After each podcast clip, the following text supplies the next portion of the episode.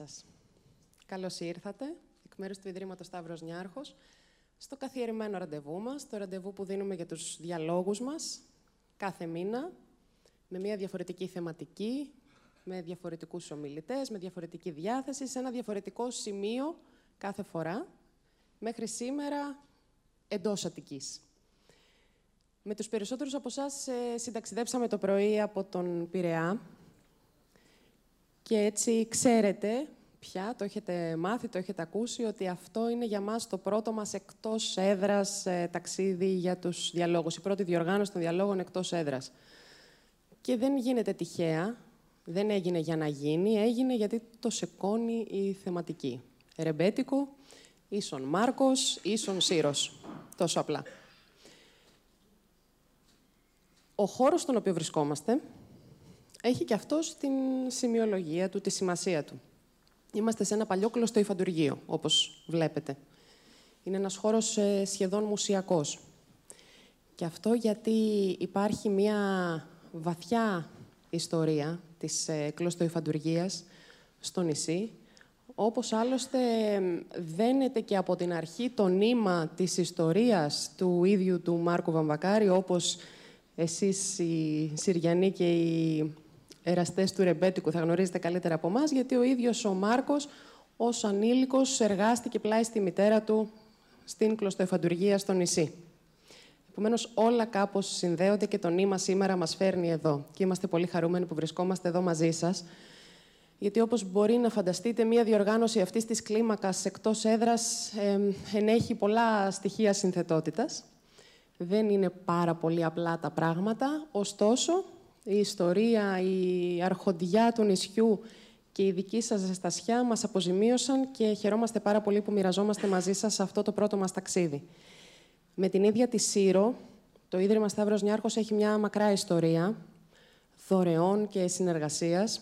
Έχουμε συνεργαστεί στο παρελθόν με οργανισμούς, ε, να μην ξεχάσω κανέναν, η Κάριτας Σύρος, ο Σύλλογος Παροχής Φροντίδας Κατοίκων, ο Σύνδεσμος Ελλήνων Καθολικών Σύρου, Έχουμε σταθερά στηρίξει το ετήσιο κινηματογραφικό φεστιβάλ Syros International Film Festival και πιο πρόσφατα συνεργαστήκαμε και στηρίζουμε τη λειτουργία του Ενχορδές και Οργάνης, της Μεγάλης του Μάρκου Σχολής, που θα απολαύσετε και την δουλειά τους ε, στη συνέχεια στο μουσικό κομμάτι της εκδήλωσης που θα ακολουθήσει.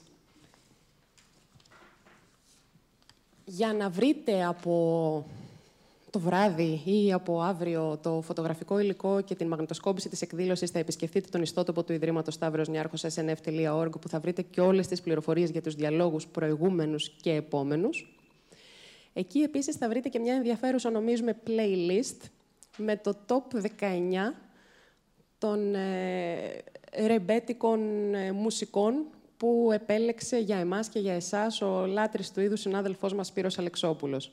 Σας προτρέπουμε να το επισκεφτείτε και να μάθετε και περισσότερα για τη δράση του Ιδρύματος που στηρίζει ποικίλες πρωτοβουλίες σε όλο τον κόσμο, ένα μικρό κομμάτι των οποίων είναι η ενίσχυση της μουσικής κάθε είδους σε μια μεγάλη βεντάλια.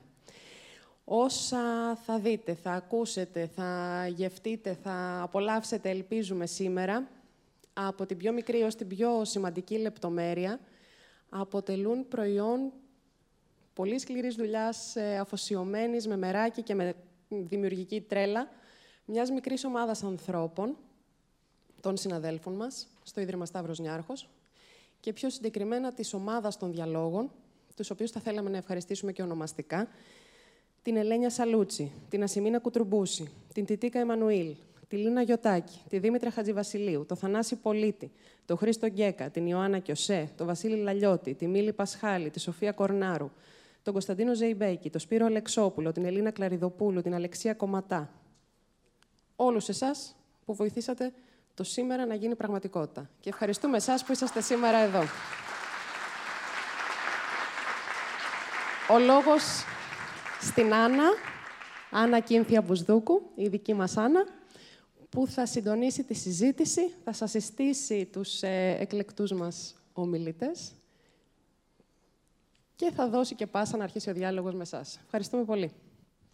Ευχαριστώ πολύ τη Λένια Βλαβιανού και εγώ με τη σειρά μου και σας καλωσορίζω εδώ στη Σύρο πια, στους 16ους κατά σειρά διαλόγους. Δεν χρειάζονται πολλές συστάσεις. Οι προσκεκλημένοι μας είναι ιδιαίτερα γνωστοί, αγαπητοί και πολύ δραστήριοι ο καθένας στον τομέα του και έχουν πολλά να προσφέρουν και να συνεισφέρουν σε αυτό το πραγματικά δύσκολο εγχείρημα, για να μιλήσω κι εγώ ελάχιστα από τη δική μου σκοπιά, που είναι το να καταπιαστεί κανείς με την ιστορία του ρεμπέτικου. Υπάρχουν πάρα πολλοί τομείς, υπάρχουν πάρα πολλές περίοδοι, υπάρχουν πάρα πολλά πρόσωπα και υπάρχουν και πάρα πολλά σημεία του πλανήτη, όπου έφτασε το ρεμπέτικο και μέχρι και σήμερα έχει αφήσει το αποτύπωμά του. Θα ξεκινήσω από το Δημήτρη Μιστακίδη, που είναι μαζί μας και ευχαριστώ πολύ Δημήτρη, σε ευχαριστώ πολύ και προσωπικά που είσαι μαζί μας σήμερα, γιατί τόσο εσύ όσο και ο Γιώργος Κοκόνης με έχετε βοηθήσει και εμένα στο να μπορέσουμε σήμερα να κάνουμε μία συζήτηση, μία αναδρομή στο παρελθόν, να δούμε και να σταθούμε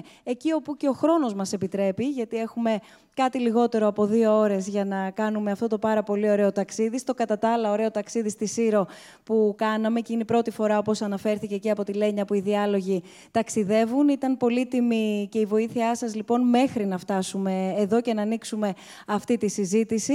Ο Δημήτρης Μιστακίδης, μουσικός, όπως είναι γνωστό, αλλά και καθηγητής λαϊκής κιθάρας στο Τμήμα Μουσικών Σπουδών του Πανεπιστημίου Ιωαννίνων και ο Γιώργος Κοκόνης, αναπληρωτής καθηγητής του Τμήματος Μουσικών Μουσικών Σπουδών στο Πανεπιστήμιο Ιωαννίνων. Έχουν ταξιδέψει επίσης περισσότερο από εμάς που ήρθαμε από την Αθήνα για να φτάσουν εδώ στη Σύρο, οπότε σας ευχαριστούμε διπλά και τριπλά που είστε σήμερα εδώ. Είναι όμως μαζί μας εδώ ο κύριος και η κυρία Τσακυριάν, πατέρας και κόρη, για να ξεκινήσω πρώτα από τη σχέση και να φτάσουμε μετά στη σχέση που έχετε με τα όργανα και το δικό σας προσωπικό ταξίδι, κύριε Τσακυριάν, Κάρολος Τσακυριάν, οργανοποιός και η Βεανούς Τσακυριάν, η οποία έμαθε την τέχνη του πατέρα της και πια σήμερα συνεχίζει η ίδια την κατασκευή των οργάνων. Εδώ υπάρχουν πάρα πολλά ενδιαφέροντα στοιχεία, πέρα από όλες τις εικόνες που έχετε να, να μας μεταφέρετε και να μοιραστείτε μαζί με εμάς, κύριε Τσακυριάν, όχι μόνο από την Ελλάδα και από το λιμάνι του Πειραιά, αλλά και από την Αμερική. Θα μας γυρίσετε εκεί. Η Βεανούς θα μας φέρεις στο σήμερα όμως. Και θα δούμε τι γίνεται σήμερα και μάλιστα μία γυναίκα, μία νέα γυναίκα σε αυτό το χώρο, ενώ θα, θα δούμε και ποια ήταν η θέση της γυναίκας και πότε εμφανίστηκε η γυναίκα ευρύτερα στο χώρο του, του ρεμπέτικου. Πέρα από όλους εσάς όμως που βρίσκεστε σήμερα εδώ μαζί μας και σας ευχαριστούμε πάρα πολύ που είστε εδώ γιατί σας θέλουμε ενεργούς στη συζήτησή μας. Έχουμε ξαναπεί ότι όλες αυτές οι συναντήσεις έχουν ένα σκοπό, τη διεξαγωγή διαλόγου, έτσι λοιπόν περιμένουμε κατά τη διάρκεια της δικής μας συζήτησης τα ερωτήματά σας, αλλά και τις παρεμβάσεις σας, τις τοποθετήσεις σας, να καλησπερίσουμε και όλους όσοι μας παρακολουθείτε μέσω live streaming στο snf.org κάθετος live. Και έχω παραγγελιά να χαιρετήσουμε και να καλησπερίσουμε, κύριε Κοκόνη, τους φοιτητές, αλλά και τους απόφοιτους της ε, σχολής σας, το Τμήμα Μουσικών Σπουδών από τη Σχολή, το Πανεπιστήμιο Ιωαννίνων, που έχετε συντονιστεί και μας παρακολουθείτε παρακολουθείτε. Οπότε, επειδή είστε και πολύ γεροί γνώστες, περιμένουμε πρώτα απ' όλα από εσάς. Να, από σήμερα δίνουμε πρωτιά για ερωτήματα και τοποθετήσεις σε όσους μας παρακολουθούν μέσω του, του live streaming. snf.org κάθετος questions. Εκεί μπορείτε να στείλετε τα ερωτήματά σας όλοι όσοι το επιθυμείτε. Τα παρακολουθούμε και τα εντάσσουμε στη συζήτησή μας. Πριν ξεκινήσουμε την κουβέντα μας και πριν ξεκινήσουμε αυτό το ταξίδι, αυτό το ταξίδι στην ιστορία του ρεμπέτικου και σε αυτόν τον ιδιαίτερο χώρο και τον ατμοσφαιρικό που βρισκόμαστε, μας γυρίζει πίσω σε ένα από τα σημεία της ιστορίας της Σύρου. Βρισκόμαστε και σε έναν τόπο που κανείς δεν ξέρει από πού να τον πρωτοπιάσει και πού να πρωτοσταθεί στην ιστορία του. Όμως κάπου διάβαζα και άκουγα και τον, ε, τον Αντώνη Κουνάδη σε κάποια από τις συνεντεύξεις του και θα τον ακούσουμε και σε λίγο εδώ γιατί έχει μιλήσει και σε εμάς, να αναφέρει ότι ένα, μία μάλλον, πολύ μικρή και σε πάρα πολύ μικρή ηλικία περίοδο της ζωής του, ο Μάρκος Βαμβακάρης, είχε περάσει σε εργοστάσιο κλωστοεφαντουργίας, δίπλα στη μητέρα του, η οποία εργαζόταν σε αυτό τον το χώρο για πάρα πολύ λίγο και ξαναλέω σε πάρα πάρα πολύ μικρή ηλικία. Να που τελικά λοιπόν αν ψάξει κανείς θα δει πώς κάποια πολύ μικρά σημεία ενώνονται και σιγά σιγά φτάνουμε στη μεγαλύτερη εικόνα και φτάνουμε στο σήμερα. Προτείνω να ξεκινήσουμε με τον ερευνητή και, και συλλέκτη, πολύ συλλέκτη θα έλεγα του, του ρεμπέτικου, τον Αντώνη Κουνάδη που μας έχει μιλήσει και αμέσως μετά να ανοίξουμε την κουβέντα μας.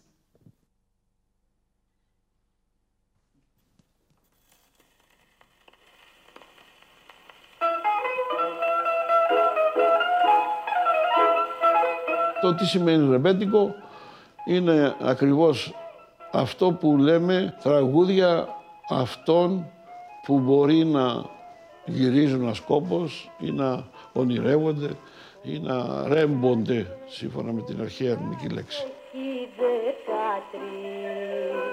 Είναι πολύ ωραία τραγούδια γραμμένα από νέους.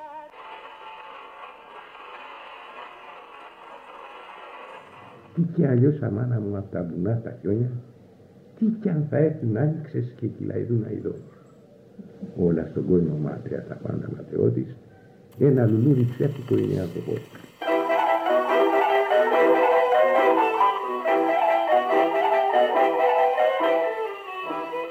Το αρχείο το οποίο έχουμε φτιάξει ε, περιλαμβάνει μερικά πράγματα πολύ ενδιαφέροντα. Το πρώτο σε σπουδαιότητα για μένα είναι οι αφηγήσεις των δημιουργών, των παλιών δημιουργών του Ρεμπέτικου.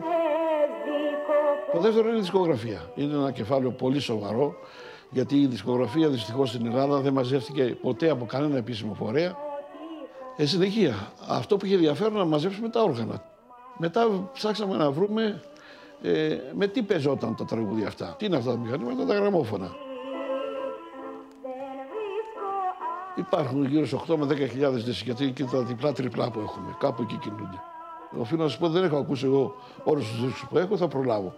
Αλλά ακόμα ψάχνουμε παρόλα τα 50 και πάνω χρόνια που ασχολούμαστε, βλέπουμε ότι έχουμε κενά. Αν ας πούμε δεχθούμε ότι είναι περίπου γύρω στι 20.000 ειδήσει και 78 στροφών που να συμμετέχουν Έλληνες, ε, εμεί έχουμε περίπου το 50%. Στα ρεβέντικα βέβαια έχουμε το μεγάλο ποσοστό πάνω από 80%, στα δημοτικά 50% και στα υπόλοιπα κάπως λιγότερο. Αλλά αυτή η προσπάθεια συνεχίζεται. Για μας έχει μια ενότητα πια. Αυτό το, το πείραμα εντός αγωγικών με την καλή έννοια που κάνουμε τον τελευταίο χρόνο στη συνεργασία με τον Ιάρχο είναι ότι πρέπει να κατανοήσουμε ότι δεν μπορούμε να διαχωρίσουμε εύκολα το συμβάν που λέγεται ε, τραγούδια και μουσικές των Ελλήνων. Το ρεμπέτικο είναι ένα δημιούργημα ελληνικών πληθυσμών των μεγάλων πόλεων της Οθωμανικής Αυτοκρατορίας, κυρίως της Μύρνης και της Κωνσταντινούπολης, όπου οι πληθυσμοί αυτοί οι ελληνικοί σε συνεργασία και σε συμβίωση με τους υπολείπους λαούς τις μειονότητες που υπάρχουν στις πόλεις αυτές ε, δημιουργεί αυτό το είδος.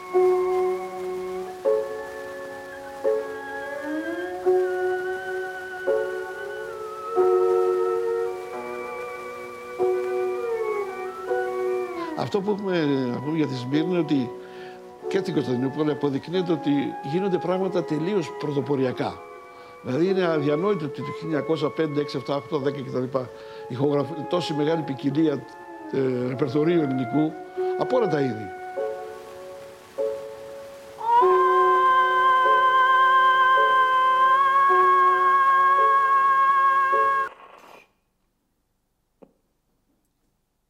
Αυτά στη Σμύρνη των αρχών του αγώνα γίνονται πια τραγούδια στη δισκογραφία και περνάνε μέσα από τη δισκογραφία και στην Ελλάδα αλλά οι βασικές ηχογραφίες στην Αθήνα αρχίζουν μετά 22. Οι δύο αριθμοί που υπάρχουν σε κάθε δίσκο είναι ο αριθμός σειρά και ο αριθμός μήτρας. Ο αριθμός μήτρας που είναι χαραγμένος επάνω στο δίσκο έχει ένα κωδικό ας πούμε, αριθμητικό και έχει ένα νούμερο λατινικό, ένα, δύο ή τρία, που δείχνει ποια ήταν επιτυχής ηχογράφηση.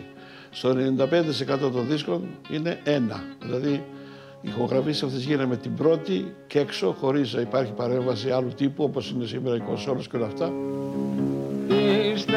Πολλά τραγούδια δεν γράφουν μέσα στην ετικέτα του δίσκου, τουλάχιστον μέχρι το 1930 στην Ελλάδα. Από εκεί μετά αρχίζει η καταγραφή πλήρης και έχουμε ε, στα αρχαία της ΑΕΠ υπάρχουν ε, με μεγάλη πληρότητα ε, τα δικαιώματα των δημιουργών αυτών.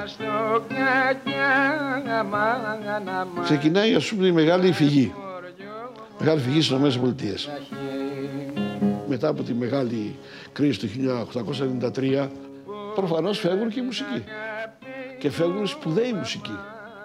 Ο Κασαρός Ζωουχάρη είναι από την Αμοργό, αλλά στην Αμερική ένα ωραίο που μου είχε πει ήταν ότι όταν κάναμε περιοδίες που κρατάγανε μήνες, φορτώναμε τα αυτοκίνητα, τα όργανά μας και φεύγαμε. Και λέγανε Πού πάμε, σου πάμε σε αυτή την πολιτεία. Τι έχει εκεί πέρα κριτικούς. Ενώ παίζαν τα κριτικά για τους κριτικούς ή τους Πελοποννήσιου, αυτό που τους έρενε όλους, ο ερωτικό εκρήκο ήταν τα ρεμπέτικα. Σε μια μικρή ηλικία, ήμουν 21 ετών, ο νέαρχο ήταν 20, πήραμε ένα μαγνητόφωνο και πάμε να βρούμε ένα πρόσωπο που και εμείς δεν ξέραμε τι είναι. Και βλέπουμε ένα αγαθό, καλό άνθρωπο, μα υποδέχεται σαν είμαστε παιδιά του. Και λέμε αυτός είναι ο μεγάλος εγκληματίας, ο Μάρκος, το πιο ιερό πρόσωπο. Ο Βακάρης από την πρώτη στιγμή δεν έκρυψε τίποτα από τη ζωή του. Δεν ήμουν τίποτα εγώ, λέει. Οι μεγάλοι στη ήταν ο Τούντας, ο Σκαρβέλης. Εμείς ακούμε τα ονόματα πρώτη φορά. Τι είναι ο Τούντα, τι είναι ο Σκαρβέλη. Δεν υπάρχει τίποτα γραμμένο από τότε που πεθάρα στην κατοχή. Από εκεί μετά λέγαμε Τούντα να μαζέψουμε δίσκους του Τούντα. Σκαρβέλη να μαζέψουμε τους Σκαρβέλη. Ο Μάρκος είναι για μένα στο ιερολόγιο πρέπει να μπει του ελληνικού πολιτισμού. Δεν έγραψε τίποτα παραπάνω από τη ζωή του. Η ζωή του, μόνο που η ζωή του Μάρκου ήταν η ζωή εκατομμυρίων ανθρώπων. Το ρεμπέτικο μπήκε μέσα στο χαδοδάκι, μπήκε μέσα στο χαζιτάκι, μπήκε μέσα στους καινούριους επιβιώνει μέσα από όλους τους νέους δημιουργούς. Όταν επί 100 χρόνια το κυνηγάνε, το κυνηγάνε, το κυνηγάνε και όσο τρέχουν κουράζονται οι άλλοι, το ρεβέντικο σημαίνει μπροστά μας.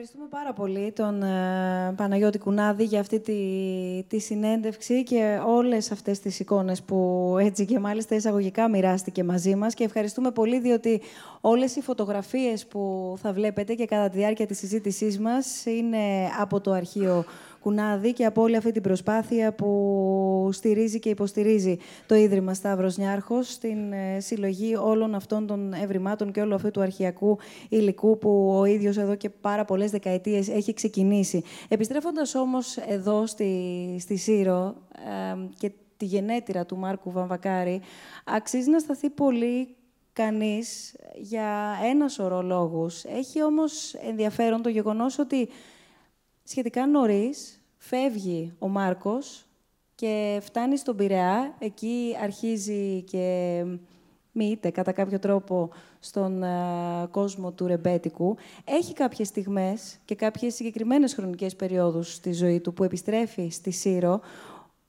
Ωστόσο, στον Πειραιά που έχει περάσει το μεγαλύτερό του κομμάτι, δεν αφιερώνει ούτε ένα του τραγούδι, σωστά; Εγώ να μιλήσω. Ωραία. Καλησπέρα και από μένα. Θα ήθελα, αλλά θα το κάνω αργότερα, να πω δύο λόγια για τον Παναγιώτη Κουνάδη. Ε, ας μείνω στην ερώτηση για να μην χάνουμε το, το νήμα. Ε, ξέρετε, το θέμα είναι ότι ο χρόνος είναι κάτι πολύ σχετικό. Δηλαδή κάποιος μπορεί... Έχει, έχει υποθεί αυτό για το Ρωσίνη και για το Μότσαρτ, ότι ο Μότσαρτ ζήτησε πάρα πολύ λίγο και ο Ρωσίνη πάρα πολύ. Γιατί ο Ρωσίνη από τα 40 του και μετά δεν ξανάγραψε μουσική, έκανε μακαρονάδες. Ε, Πρέπει να πούμε ότι ο Μάρκος έφεγε στα 12 του από εδώ. Θεωρώ όμως ότι οι εμπειρίες, οι πολύ πυκνές εμπειρίες που είχε ένα φτωχόπεδο, που έκανε τα πάντα στην Ερμούπολη, μπορεί να ακουστεί λίγο ακραίο αυτό που θα πω, αλλά είναι εμπειρίες που μπορεί να έχει σήμερα ένας 35 Δηλαδή, και το, το βλέπουμε αυτό στις λιγοστές είναι αλήθεια άμεσες, αλλά στις πάρα πολλές έμεσες αναφορές που έχει μετά στο έργο του. Δηλαδή, θέλω να πω ότι τον στιγμάτισε πάρα πολύ η Ερμούπολη και κυρίως για αυτό που έκανε μετά, γιατί μην ξεχνάμε ότι η Ερμούπολη, μιας και όπως είπε και ο Παναγιώτης Κουνάδης, το ρεμπέτικο εντάσσεται στο αστικό λαϊκό γενικότερα, θα λέγαμε ότι είναι ο πυρήνας του, ίσως το πιο συκοφαντημένο μάλλον είδος του αστικού λαϊκού, και μην ξεχνάμε ότι η Ερμούπολη ήταν ένα αστικό κέντρο. Ε, που είχε όλες αυτές τις εμπειρίες προφανώς που βίωσε ο Βαμακάρης εδώ και φυσικά είχε και αυτή την μετάβαση στη νέα, στις νέες οικονομικές συνθήκες, οι οποίες ευνοούν στην ουσία και τη δημιουργία του αστικού λαϊκού. Είναι εκεί που περνάμε, όπως λέμε, από το δημοτικό στο αστικό λαϊκό. Θα τα πούμε μετά αυτά, αλλά ε, νομίζω ότι τον είχε στιγματίσει, γιατί ήταν πολύ πυκνές εμπειρίες. Θα πω δύο-τρία παραδείγματα. Η πρώτη του εμπειρία νομίζω είναι ότι ενώ ο Μάρκος ξεκινάει μάλλον λίγο ανώρεχτα να συνοδεύει τον πατέρα του και το θείο του στο όργανο που στην ουσία εκπροσωπεί τις Κυκλάδες, που είναι η Τσαμπούνα. Υπάρχει και μια μεγάλη κινητικότητα σήμερα από νέα παιδιά που ασχολούνται, παίζοντας μπι, δηλαδή το μικρό νταουλάκι, το μικρό κρουστό που συνοδεύει τη, την Γκάιντα, πολύ γρήγορα όταν αρχίζει να αλυτεύει στην ουσία κάτω, όχι στην πάνω σύρα, έρχεται σε επαφή και με τους ανθρώπους οι οποίοι παίζουν μία σειρά από όργανα. Τσιγούρια, γόνατα, ταμπουράδες, σιζάζια και βέβαια κάπου εκεί ακούει, συναντάει και κάποιους ανθρώπους που παίζουν μπουζούκι. Προφανώς προσπαθεί να κλέψει, όπως λέμε, γιατί αυτή είναι η διαδικασία της μαθητείας στις λαϊκές μουσικές από αυτούς και είναι φοβερό ότι επανέρχεται στην ε, αυτοβιογραφία του πολλές φορές στον Νίκο Αϊβαλιώτη. Βέβαια, έναν άνθρωπο, όπως λέει και ο ίδιος ο Μάρκος, εγκλημάτισε, πέρασε πολλά χρόνια στη φυλακή και φαίνεται ότι ήδη από την Ερμούπολη έχει στο μυαλό του το μπουζούκι. Αυτό το όργανο το οποίο θα λέγαμε μέσα από το οποίο φαντάζεται κάποια στιγμή και καταφέρνει να πει τις ιστορίες του τραγουδιστά. Ένα δεύτερο που έχει πάρα πολύ ενδιαφέρον και δεν είναι και τόσο γνωστό είναι ότι ο Μάρκος κάποια στιγμή εδώ, ε, μέσα στις δουλειές αυτές του ποδαριού τις πολλές που κάνει, είναι ότι βοηθάει και ανθρώπους οι οποίοι γυρνούν στις γειτονιές με λατέρνες. Και όπως λέει ο ίδιος, εγώ τη μουσική δεν τη βίωσα απλά στη σειρά, την κουβάλισα στους ώμους μου. Και είναι ενδιαφέρον ότι ένα κομμάτι του πολύ αργότερα, μετά πολεμικό του 47, η παιχνιδιάρα, βασίζεται ακριβώς σε, ε, σε μια παρτιτούρα, θα λέγαμε σήμερα, έτσι, σε, στο μηχανισμό το κύριο, αυτό που σταμπάραν τότε οι, οι, οι κατασκευαστές της λατέρνας, ενός χασάπικου από την πόλη. Όλη η μελωδία είναι πάνω σε αυτό το χασάπικο που είναι ηχογραφημένο το 13. Δηλαδή, η ζωή του, και εντάξει, ολονών μας οι ζωές της παιδικής ηλικίας, ειδικά όταν είναι έντονες, νομίζω ότι μας ε, στιγματίζουν μια ζωή. Δηλαδή, μπορεί να τα έκανε όλα στον Πειραιά, αλλά προφανώς ε, η, η σύρα ήταν στο μυαλό του. Και για την ώρα. Παρεμβαίνω. Διάλογο είπαμε. Καλησπέρα και από μένα σε όλους. Και προφανώς, ε, αν το κοιτάξουμε ιστορικά, είχε βιώσει εδώ εκ πέρα από το, την παραδοσιακή μουσική, τις τσαμπούνες, ε, το τυμπάκι που έπαιζε αυτός, αλλά και τις λατέρνες μουσική από αυτή την πόλη, προφανώς είχε βιώσει και την, ε, αυτό που πια θεωρούμε πρώιμο ρεμπέτικο, τα μουρμούρικα και όλα αυτά, γιατί μην ξεχνάμε ότι η πρώτη ηχογράφηση που υπάρχει ιστορικά και έχει γίνει στο Γκέρλιτς από Έλληνες εχμαλώτους εκεί σε ένα ε, στρατόπεδο. Υπάρχει μια ηχογράφηση, μία από τις τρεις που έχουν βρει ε, ηχογραφήσεις με μπουζούκι, που παίζει ένας Συριανός και παίζει το χείρα να αλλάξει όνομα, γιατί δεν μας το λες όλα αυτά τα δύστιχα, τα σκόρπια που τα ταιριάζανε και φτιάχνανε τα τραγούδια ε, στην πρώιμη περίοδο του ρεμπέτικου, προφανώς το έχει βιώσει, γιατί αυτό το πράγμα έχει ηχογραφηθεί. Ξέρουμε ότι υπάρχει ήδη χρονικά αυτό το ιδίωμα στη Σύρο. Οπότε ο Μάρκος το κουβαλούσε μαζί του πηγαίνοντας στον Πειραιά. Δεν το βρήκε εκεί. Εκεί απλά το ανέπτυξε. Αν προσπαθούσε κανείς να τακτοποιήσει λίγο χρονικά τώρα, το πότε εμφανίζεται, πού και από ποιους γεννιέται το ρεμπέτικο; Πώς θα μπορούσε να προσδιοριστεί ο τόπος, ο χρόνος και, και οι άνθρωποι; Ωραία. Ας κάνουμε μια επικαιροποίηση λίγο των πραγμάτων. Γιατί γι' αυτό είμαστε εδώ. Η αλήθεια είναι ότι πριν από 20-25 χρόνια θα μπορούσε κανείς να απαντήσει πολύ εύκολα σε αυτό. Και θα μπορούσε πολύ εύκολα να παγιδευτεί προφανώς. Γιατί, Γιατί μιλάμε σήμερα εδώ στην Ερμούπολη για, όπως είπα και πριν, είμαστε το 2019 πρέπει να τα λέμε τα πράγματα, για μια πολύ συκοφαντημένη μουσική. Υπονομευμένη, απαγορευμένη. Θα έρθουμε ξανά σε αυτό. Οπότε αυτό τι σημαίνει, ότι δεν είναι μια μουσική η οποία μελετήθηκε ποτέ, όχι μόνο ακαδημαϊκά γενικά, συζητήθηκε πολύ αργότερα, όταν οι πρωταγωνιστές είχαν πεθάνει πλέον, Μην ξεχνάμε ότι το βιβλίο που βοηθάει στην ουσία να συνειδητοποιήσουμε τον όρο ρεμπέτικο είναι του Ηλία Πετρόπουλου το 68, το οποίο κιόλας λόγω Χούντας και αμέσως, ε, που σημαίνει ότι μέχρι τότε υπήρχαν και πολλά συνώνυμα, οπότε θα έλεγα ότι είναι δύσκολη η απάντηση να πούμε πότε γεννιέται το ρεμπέτικο. Και επίσης για μένα είναι πάρα πολύ δύσκολο να πούμε τι ακριβώς είναι το ρεμπέτικο. Νομίζω ότι υπάρχουν πάρα πολλές αιστείες με τελείως διαφορετικές εκφράσεις. Ε, δηλαδή, από τη δικιά μου έρευνα, ας πούμε, και από έρευνα και άλλων, όσο και αν φανεί περίεργο, στα χρόνια του Αλή Πασά και κυρίως μετά, υπάρχει στην πόλη των Ιαννίνων ένα αστικοποιημένο δημοτικό, το οποίο έχει πάρα πολλά χαρακτηριστικά σε κάποια σημεία, όχι μουσικά, μην πάει το μυαλό μας εκεί, κυρίως όμως στιχουργικά, σε σχέση με το ρεμπέτικο. Πολύ κοντινά. Στη Σμύρνη έγινε αυτό, στο Ηράκλειο έγινε αυτό, σε πάρα πολλές πόλεις οι οποίες είχαν μια οικονομική ανάπτυξη. Τώρα, Εάν πρέπει να περιοδολογήσουμε λοιπόν το ρεμπέτικο, πρέπει στην ουσία να βάλουμε σε μια τάξη λίγο τα χαρακτηριστικά κάθε εποχής, κάθε περίοδου, για να δούμε, ε, να φωτιστούμε λίγο παραπάνω. Αλλά θέλω να πω ότι σήμερα πλέον, γι' αυτό μίλησα για επικαιροποίηση, κυρίως λόγω του ότι το αντικείμενο έχει πλέον ενταχθεί στις ακαδημαϊκές σπουδές, υπάρχουν νέοι άνθρωποι που κάνουν καινούριε και πρωτότυπες έρευνες, έχουμε πολύ περισσότερη γνώση για να πούμε και αυτή η πολλή γνώση μας δυσκολεύει λίγο στο να το προσδιορίσουμε επακριβώς. Όπως, μπορούμε, όπως είναι πολύ δύσκολο να πούμε ακριβώς σήμερα τι είναι η jazz. Είναι περίπου παράλληλη ιστορία. Έχει πολλές περιόδους με εξελίξεις και προφανώς με τελείως διαφορετικές εκφράσεις. Μπορούμε να, να σταθούμε στο ρόλο και στον τρόπο που το μετέδωσαν, το διέδωσαν και το ταξίδεψαν ουσιαστικά οι, οι πρόσφυγες. Ναι, να, να πω εγώ κάτι σε αυτό. Στην ουσία εδώ πρόκειται για μια μορφή αντιδανείων συνεχόμενων μεταξύ της χώρας, της Ελλάδας ας πούμε, και του προσφυγικού ρεύματος. Τι εννοώ, δηλαδή, ε, οι Έλληνες που, τα πρώτα ρεύματα που φύγαν στην, ε, στις Ηνωμένες Πολιτείες, ένας από, φεύγοντας από εδώ, προσπάθησαν στην καινούργια χώρα και με όλο αυτό που βίαισαν οι Έλληνες μετανάστες εκεί που δεν ήταν και οι καλύτερες συνθήκες. Ένα παράδειγμα, ας πούμε, η Κούκλουξ Κλάν δεν τους θεωρούσε ε, λευκοί φίλοι. Τους κυνηγούσε. Τέλος πάντων, βίωσαν πολύ άσχημες συνθήκες, ειδικά τα πρώτα ρεύματα των μεταναστών εκεί. Το μόνο πράγμα που τους ένωνε και τους έδινε μια ταυτότητα εκεί που κινδυνεύαν να χάσουν τα πάντα ήταν η μουσική.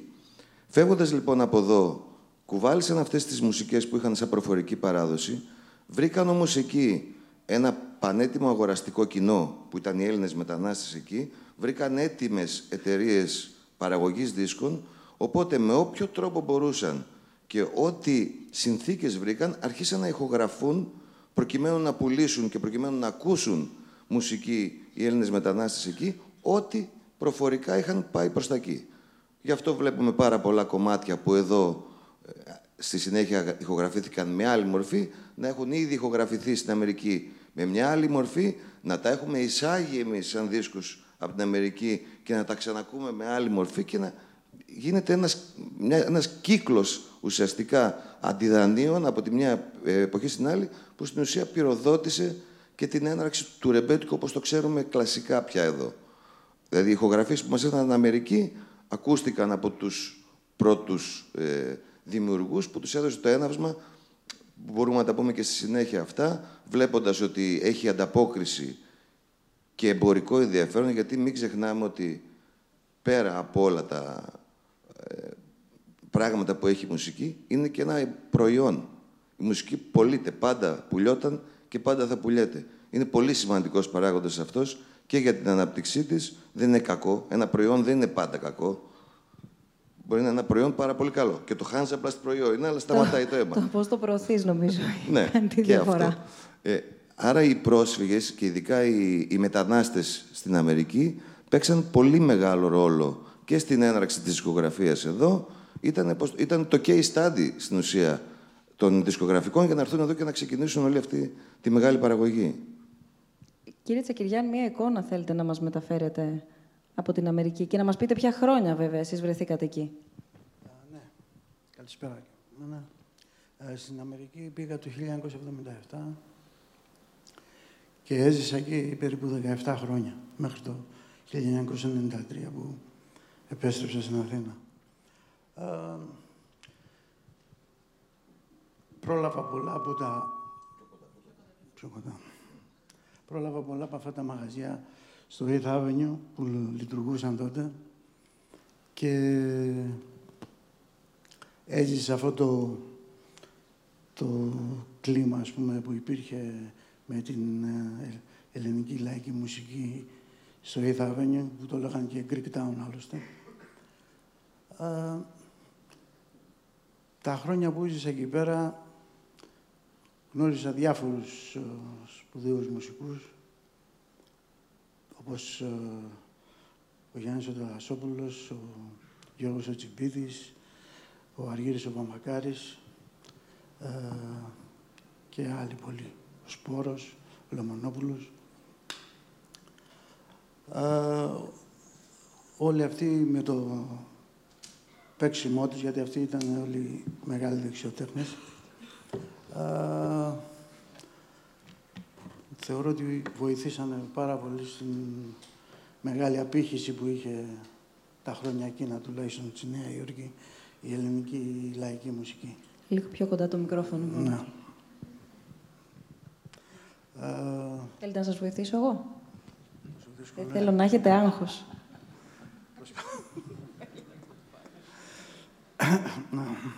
λοιπόν, ε, δούλεψα εκεί πέρα και βέβαια με τον πατέρα μου 6-7 χρόνια, γιατί πέθανε νωρίς, το 1983. Αυτό που μπορώ να πω ήταν ότι όταν μπήκα στη δουλειά μαζί του, αν και είχα αρχίσει από τα 14 μου εδώ στην Αθήνα να δουλεύω, ήμουν λίγο ανόρεχτος. Δεν είχα και πολύ κέφι για τη δουλειά αυτή. Και βασικά δεν ήξερα και τι ήθελα να κάνω. Ήμουν εντελώς ε, στον αέρα. Ξόδεψα κάποια χρόνια πηγαίνοντας στο κολέγιο εκεί στη Νέα Υόρκη στο Πανεπιστήμιο. Πάλι όμως δεν είχα ιδέα τι ήθελα να κάνω. Όλα αυτά λυθήκαν με το που πέθανε ο πατέρας μου. Ξαφνικά με έπιασε ένα πάθος ατελείωτο για αυτή τη δουλειά και βρήκα μπροστά μου το σκοπό της ζωής μου.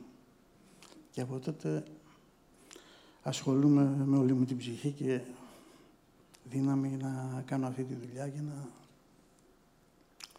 προσπάθω να υπηρετήσω τέλος πάντων το λαϊκό τραγούδι, το λαϊκή μουσική κατά αυτόν τον τρόπο. Και βέβαια η συνέχεια έρχεται και στη συνέχεια θα, θα δούμε και την πλευρά της, της Βεανούς, της κόρης σας, η οποία μπήκε και εκείνη σε αυτό το, το χώρο. Ε, πριν δούμε και ένα πολύ ωραίο βίντεο από το εργαστήριό σας, από εκεί που φτιάχνετε και κατασκευάζετε τα όργανα, θα ήθελα να, να, να σταθούμε στα λιμάνια. Στα λιμάνια που συνήθως φεύγεις, αποχαιρετάς, φτάνεις, θα ξαναφύγεις. Και όμως τα λιμάνια γίνονται η κεντρική σταθμή του ρεμπέτικου. Λοιπόν, ε, ωραία. Αυτή είναι η εικόνα που μας έρχεται κατευθείαν στο μυαλό. Τα λιμάνια όμως είναι οικονομικά κέντρα. Ε, στα λιμάνια, όπως λέει πάρα πολύ ωραία, πολύ εύστοχα, ένας από τους πρώτους μελετητές της κοινωνιολογίας του ρεμπέτικου Στάθης Δαμιανάκος, είναι στην ουσία οι χώροι στους οποίους όντως αναπτύσσεται το ρεμπέτικο. Και θα έλεγα ότι είναι οι χώροι ε, του άντρα. Είναι αντρική χώρη τα λιμάνια. Είναι, όπως είπα και πριν, οι χώροι στους οποίους πλέον ένα νέο παιδί, εγκαταλείποντας την αγροτική και κτηνοτροφική οικονομία, η οποία δεν του δίνει λεφτά στο, στην τσέπη, γιατί όλοι ξέρουμε ότι αυτές οι οικονομίες πληρώνουν έμεσα ή μια φορά το χρόνο, αυτό σημαίνει ότι έχει μια αυτοδυναμία, λοιπόν, οικονομική. Που σημαίνει τι, ότι μπορεί να σπαταλήσει τα λεφτά του μετά για να αποφορτήσει από το κάματο των πολλών νερών εργασίας. Εκεί λοιπόν, σε αυτές τις οικονομίες, είναι πάρα πολύ φυσικό ότι θα έχουμε τα πρώτα στην ουσία κέντρα διασκέδασης, θα λέμε σήμερα. Θα μπορούσα να πω πάρα πολλά συνώνυμα. Δεν είναι τυχαίο ακριβώς δίπλα από αυτά τα κέντρα ότι θα έχουμε και τις γυναίκες.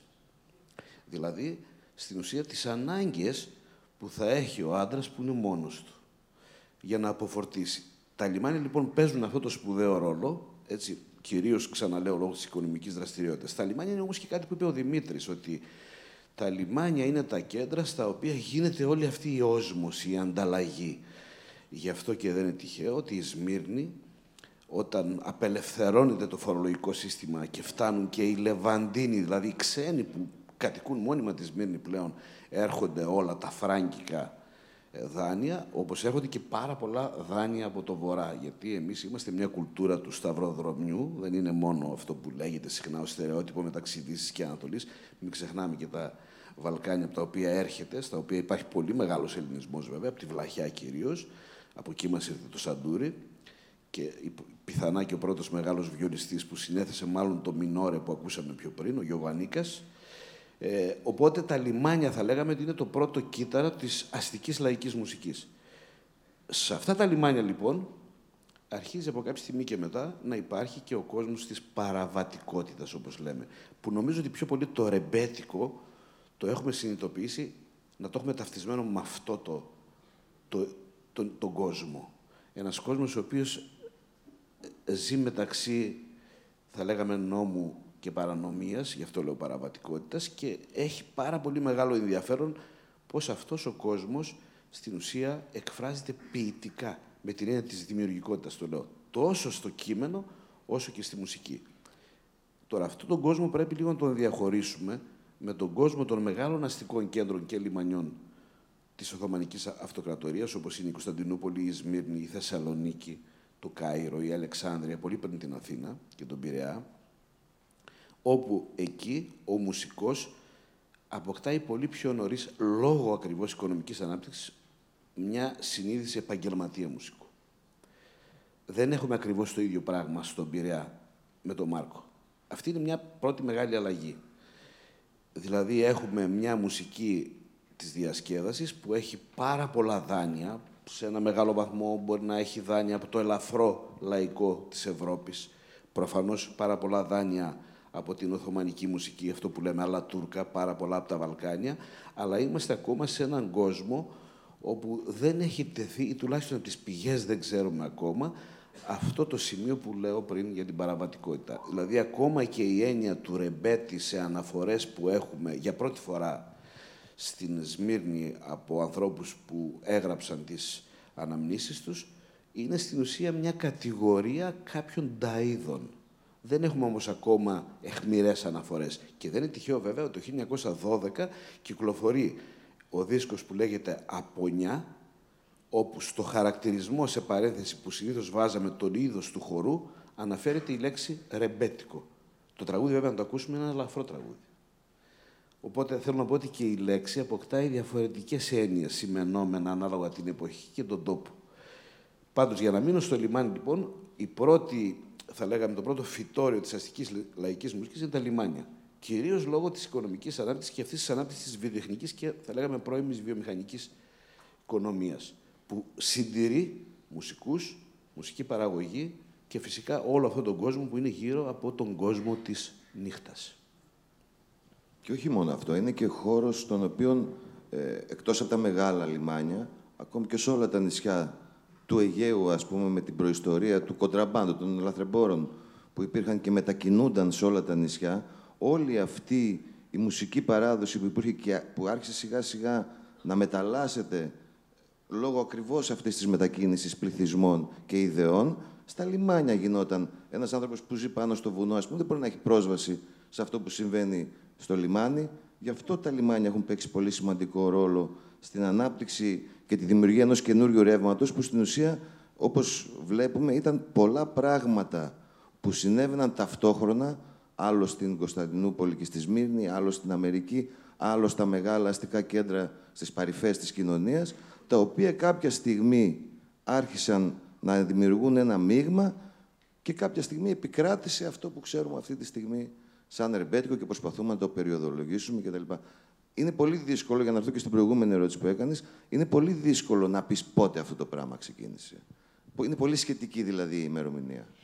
Μπορεί να πει κανείς και να προσδιορίσει με μεγαλύτερη ακρίβεια πότε αρχίζει κάπως και ε, συγκεντρώνεται περισσότερη γνώση γύρω από το είδος. Και τι εννοώ, ότι σταματά κάποιος να μαθαίνει εμπειρικά να παίζει τα όργανα ή εμπειρικά να γράφει τους στίχους και αυτό αρχίζει και γίνεται πιο επαγγελματικό, γίνεται περισσότερο προϊόν, όπως έλεγες νωρίτερα.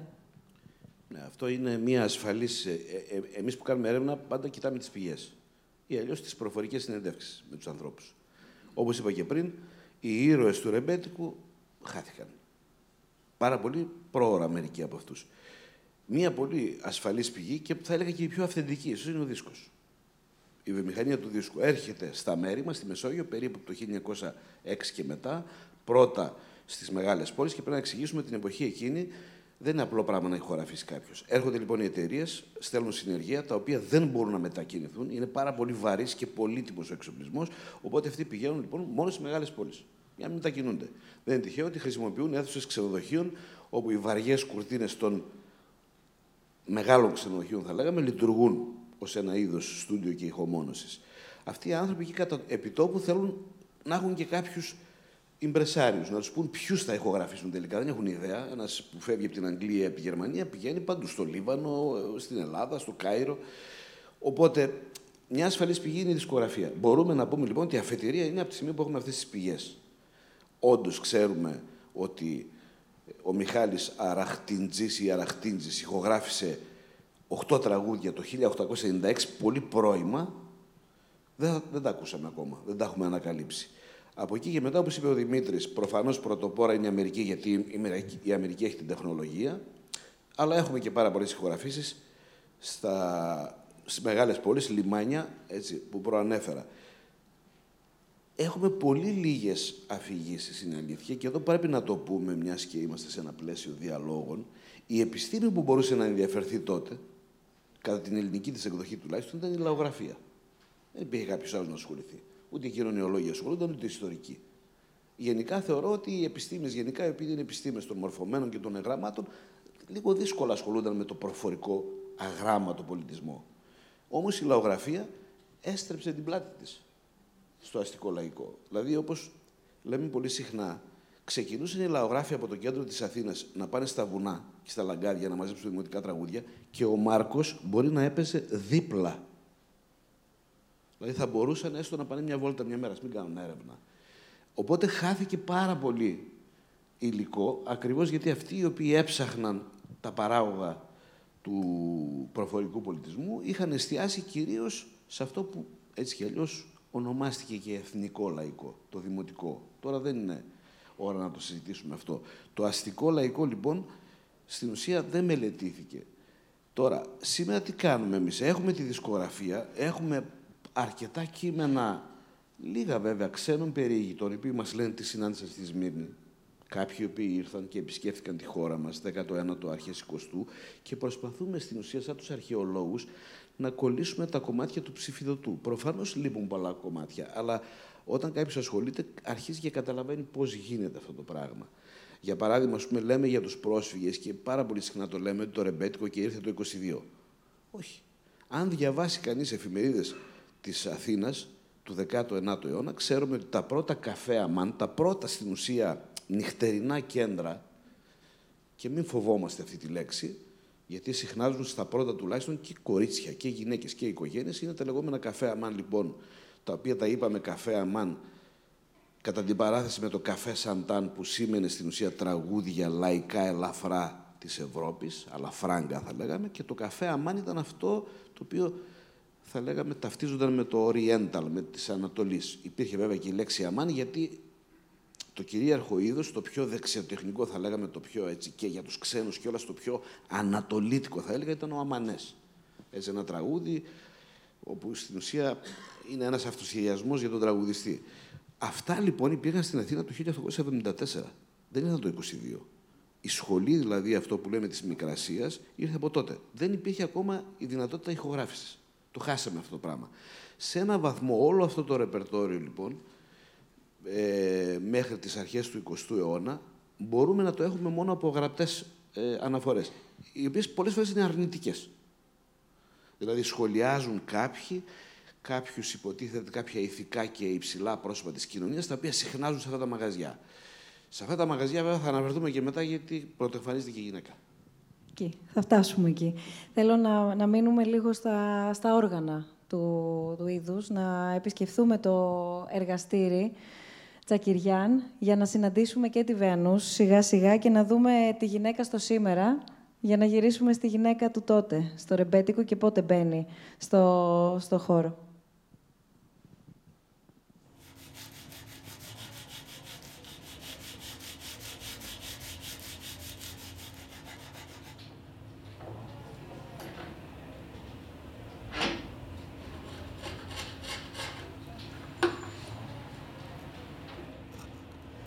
Είναι η κατασκευή μία ιεροτελεστή, γιατί τα στάδια της είναι πολύ ιδιαίτερα.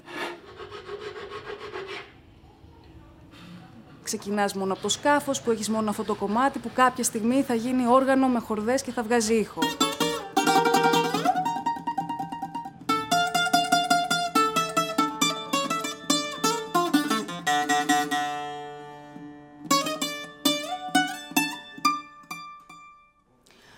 Ονομάζομαι Τάνια Βένους Τσακυριάν. Είμαι 28 χρονών και ασχολούμαι με την κατασκευή έγχορδων μουσικών οργάνων από το 2013.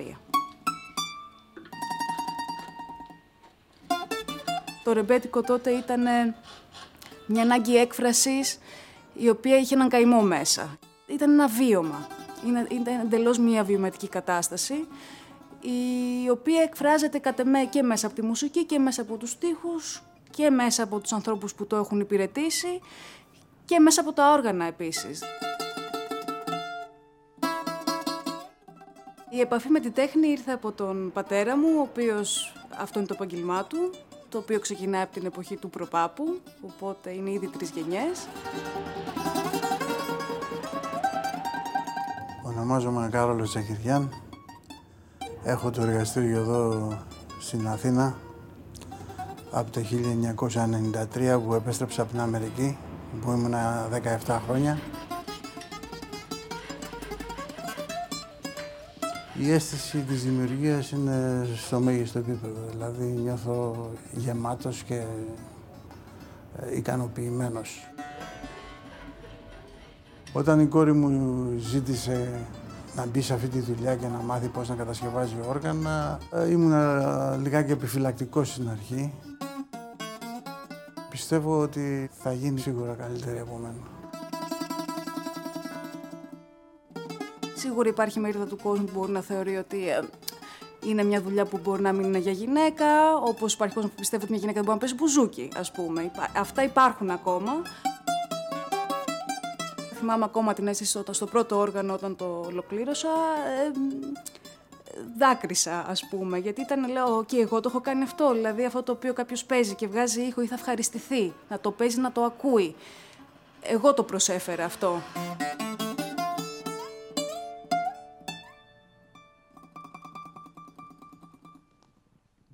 Πώς είναι λοιπόν μια γυναίκα; Μια γυναίκα που φτιάχνει όργανα, μια γυναίκα που φτιάχνει όργανα για συγκεκριμένα είδη μουσικής για να περάσω μετά στο, στο πώς είναι να είσαι μαζί με τον πατέρα σου και πώς αντιδράσατε κι εσείς, κύριε Τσακυριάν, στην αρχή. Καλησπέρα και από μένα. η αλήθεια είναι ότι όταν ε, πρωτοσκέφτηκα να ασχοληθώ με τη δουλειά, δεν είχα καθόλου στο μυαλό μου ότι το φίλο μου ότι ως γυναίκα, ας πούμε, θα είναι κάτι το διαφορετικό, οπότε λίγο να είναι κάτι σαν δήλωση. Πιο πολύ ήταν η αίσθηση ότι υπάρχει αυτή η ιστορία μες στην οικογένεια, τρι, τρεις γενιές πριν από μένα, όπου όλοι τους κέρδισε. Για κάποιο λόγο όλοι το αγαπούσαν αυτό που κάνανε και δεν το κάνουν απλά μόνο από ανάγκη βιοπορισμού, βιοποριστική. Και εκεί που τελείωνα σιγά σιγά τη σχολή μου, η οποία μου άρεσε, ήμουνα ευχαριστημένη κτλ. Σε άλλο αντικείμενο τελείως. Ιστορία και φιλοσοφία της επιστήμης, εντελώς διαφορετικό πράγμα. Ε, και σκεφτόμουν τα πτυχιακά, ακαδημαϊκή καριέρα μάλλον. Ε, συνειδητοποιώ ότι έτσι και δεν δοκιμάσω αυτή την τέχνη, επειδή με ξέρω, σίγουρα μετά από 10 χρόνια θα ξυπνήσω και θα το μετανιώσω. Ότι μην το, μην το απορρίψω χωρίς να το έχω δει. Και εκεί σιγά σιγά το 2013, αν και από τα 14 μου πήγαινα στο μαγαζί, μου είχε μάθει ο πατέρας μου να αλλάζω χορδές, ε, κλειδιά, να κουρδίζω και τέτοια. Άρχισα να μπαίνω δυναμικά μέσα στη δουλειά, σιγά σιγά να μαθαίνω, να μου δίνει ε, πράγματα να κάνω. Και εκεί συνειδητοποιώ ότι μου αρέσει πάρα πολύ να δουλεύω με τα χέρια μου, να, να δημιουργώ κάτι και όχι απλά αυτό το, το πιο παθητικό που εμένα μου, μου έβγαζε, ας πούμε, η, το γράψιμο και το διάβασμα και η έρευνα και όλο αυτό το ακαδημαϊκό σκέλος. Και εκεί άρχισα να συνειδητοποιώ ότι μάλλον προς τα δω είμαι τελικά. Και το κομμάτι, ας πούμε, του, του ότι είμαι γυναίκα ή τι αυτό μπορεί να σημαίνει στο χώρο που, εντάξει, δεν, δεν ήθελα ποτέ να φαίνεται ότι είναι κάτι το ιδιαίτερο, γιατί δεν είναι, είναι απλά ένα στερεότυπο και απλά τυχαίνει, επειδή υπάρχουν διάφορε κοινωνικές επιρροές σε κάθε περίοδο, αυτό παίζει ρόλο και με την ιστορία της οργανωπία και τη θέση της γυναίκας μέσα σε αυτό. Κατά τα άλλα, δεν έχει να κάνει με τίποτα άλλο, ούτε με ικανότητες, ούτε με, με κάτι άλλο. Οπότε αυτό ήταν πάντα σε δεύτερη μοίρα στο μυαλό μου. Παρ' όλα αυτά το συνάντησες, το αντιμετώπισες. Δηλαδή η δική σου προσέγγιση ήταν αυτή και είναι προφανές γιατί το ακολούθησες. Δηλαδή το, το υποστήριξες, θέλω να πω, έμπρακτα και χωρίς ε, φλιαρεί και αναλύσεις. Αλλά η αντιμετώπιση ποια ήταν; Ε, νομίζω ότι έχει να κάνει καταρχάς με, με την ηλικία των ανθρώπων που συναναστρεφόμουν. Σίγουρα υπήρχε μεγάλη επιφυλακτικότητα. Στην αρχή, όταν πρώτο έμαθαν ότι α, είμαι με τον πατέρα μου και μου μαθαίνει και και όταν ξεκίνησα και έφτιαχνα και τα δικά μου όργανα, που είχα μπει δηλαδή περισσότερο μέσα σε αυτό. Τι όργανα φτιάχνεις, ε, Προς το παρόν, δικά μου εντελώς μπουζούκια. Δεν έχω δοκιμάσει μόνη μου σε κάτι άλλο, αλλά βοηθάω τον πατέρα μου κιθάρες λαϊκές και κλασικές, μαντολίνα επίσης και διάφορα άλλα. Ε, έχω, έχω βοηθήσει και φτιάχνουμε μαζί, αλλά εντελώς μόνη μου μπουζούκια ως τώρα. Ε, ναι, κατά βάση επιφυλακτικότητα. Ότι δεν ξέρω αν θα το συνέχιζα, ότι μπορεί να είναι απλά μια φάση μου, ότι εντάξει τώρα που να μπλέκει μες στι κόνε, διάφορα τέτοια, με τις κόλλες και τα πριονίσματα και όλα αυτά. Ε, αυτό είναι το ένα κομμάτι που συνήθως το συναντούσα στις πιο μεγάλες ηλικίες. Τους πιο παλιούς, που σίγουρα έχουν και στο μυαλό τους ότι α, οι άντρες ήταν πάντα ένας χώρος ανδροκρατούμενος, οι γυναίκες μπορεί να περνάγαν κανένα λούστρο και τέτοια. Ε, και τώρα ξαφνικά παίρνουμε στο πιο πρακτικό μέρος οι, οι, οι πιο νέες γενιές σίγουρα με μεγάλο ενθουσιασμό, ανεξαρτήτως φίλου κτλ. Τους αρέσει πολύ, γιατί τους αρέσει πάρα πολύ η τέχνη ανεξάρτητα από το ποιος την κάνει, σαν, σαν τέχνη. Οπότε γενικά υπάρχει έτσι ένα πρόσφορο έδαφος και μια καλή ανταπόκριση. Τώρα κάποιες αντιρρήσεις ή επιφυλάξεις ή λίγο θέμα εμπιστοσύνης ότι κατά πόσο μπορεί το δικό μου χέρι να πιάνει από ότι άμα ήμουν άντρας ή τι θέση θα είχα άμα ήμουν γιος του και όχι κόρη του κτλ. Σίγουρα αυτά θα υπάρχουν αναπόφευκτα παντού. Η πρώτη γυναίκα σε όλες αυτές τις γενιές Ιβεανούς που ασχολείται με το, με το χώρο; Όχι, νομίζω ότι ε, τον αδερφό Απαρτιάνη, η αδερφή, ε, δούλευε και αυτή, τους βοηθούσε στις κιθάρες, στην Οδωρετσίνα που είχαν το μαγαζί αλλά δεν ξέρω αν ποτέ κατασκεύαζε και όργανο από μόνη της. Από τη δική σας οικογένεια, λέω. Από τη δική σας παράδοση. Τη δική μας, ναι, είναι, είναι η πρώτη. Και; Και φαίνεται να πηγαίνει καλά. Στην αρχή θέλω να πάμε. Το ότι πάει καλά το βλέπουμε στην αρχή. Πάμε εκεί λίγο να δούμε. Όταν σας το είπε, όταν ήθελε να δοκιμάσει, γιατί τα ερεθίσματα και τις επιρροές τις είχε από μικρό παιδί δίπλα σε εσάς, δίπλα στον πατέρα. αλλά ήταν ένα σοκ για μένα. Δεν το, δεν το περίμενα ποτέ ότι θα ασχοληθεί ή θα εκδηλώσει τέλος πάντων ενδιαφέρον να ασχοληθεί με την κατασκευή των μουσικών οργάνων. Στην αρχή μου έκανε κάποιες ερωτήσεις για τον παππού μου, για τον παππού της, ε, για ποιοι μπαίνανε, ποιοι βγαίνανε στο μαγαζί κτλ. Και... Αλλά μετά σε μια στιγμή μου είπε ξεκάθαρα ότι θέλει να δοκιμάσει να φτιάξει όργανο. Ε, και την έβαλα στον πάγκο που λένε και έτσι για να δω πώς θα τα πάει, ας πούμε, πώς θα δουλέψει τα διάφορα εργαλεία, γιατί δεν είχε δουλέψει πριν καθόλου με, με τέτοιου είδους εργαλεία και τέτοια. Και έχει πολύ καλό χέρι. Έχει πολύ καλό αυτή. Έχει επιμονή και υπομονή. Και τη θέληση να κάνει κάτι καλή, όταν κάνει κάτι να το κάνει πολύ καλά. Οπότε σίγουρα θα γίνει καλύτερα επόμενα. Δεν υπάρχει περίπτωση. Έτσι νομίζω. Μένοντας στα, μουσικά όργανα που συναντάει κανείς στο ρεμπέτικο, να δούμε τι επιρροές αρχίζει σιγά σιγά, ή μάλλον ποιες πρώτες επιρροές αρχίζουν σιγά σιγά να φαίνονται σε άλλα είδη μουσικής; Από το ρεμπέτικο ή εντελώς μουσικολογικά ή πια όργανα πιο συγγενικά συναντάμε ή ακόμα και μουσικά ρεύματα; Να, να πούμε λίγο για τα όργανα, γιατί έχουμε και δύο όργανα μαζί μας. Ε, γιατί υπάρχουν δύο πολύ μεγάλες σχολές, πρέπει να το πούμε λίγο αυτό, είναι πολύ σημαντικό. Δηλαδή αυτό που είπα ότι τα πρώτα μεγάλα ε, λιμάνια, τα πρώτα μεγάλα αστικά κέντρα, στην ουσία το, υπάρχουν και εκεί δύο ειδών ε, ορχήστρες, ας πούμε. Αυτή η οποία είναι λίγο στην ιστορία ταυτισμένη με την αυλή του Σουλτάνου, την Οθωμανική αυλή, τα όργανα δωματίου θα λέγαμε, ή τα πιο αλατούρκα, όπως λέμε, όργανα, είναι η πολίτικη λύρα, το ούτι, το κανονάκι και διάφορα κρουστά. Στο ελληνόφωνο ρεπερτόριο, που είναι πολύ μεγάλο, όπως είπε ο Παναγιώτης Κουνάδης, είναι ενδιαφέρον ότι πρωταγωνιστικό ρόλο λοιπόν έχει το βιολί, το βιολί είναι ο βασιλιάς και μπαίνει, κατά τη γνώμη μου μάλλον από τη Βλαχία και από την Ουγγαρία, το σαντούρι. Αυτό κάνει λοιπόν, εγώ αξιολογικά σε σχέση με το ρόλο που έχει σε μια ορχήστρα, προτιμώ να το λέω βιολοσάντουρο, αν και ο Γκάτζος μας επέβαλε το σαντουρόβιολο. Οπότε εντάξει και τα δύο σωστά είναι. Και πάρα πολύ νωρίς το όργανο παίζει ο Δημήτρης, το οποίο επίσης δεν ήταν πάρα πολύ, ε, θα λέγαμε, συζητημένο. Η λαϊκή κιθάρα. Αυτές λοιπόν οι ορχήστρες είναι και ορχήστρες οι οποίες παίζουν και στα νησιά πάρα πολύ. Τώρα, το ενδιαφέρον είναι ότι υπάρχει. Ε, ξαφνικά εισάγεται ένας νέος ήχος από μια νέα οικογένεια. Αυτό που λέμε νικτά έγχορδα.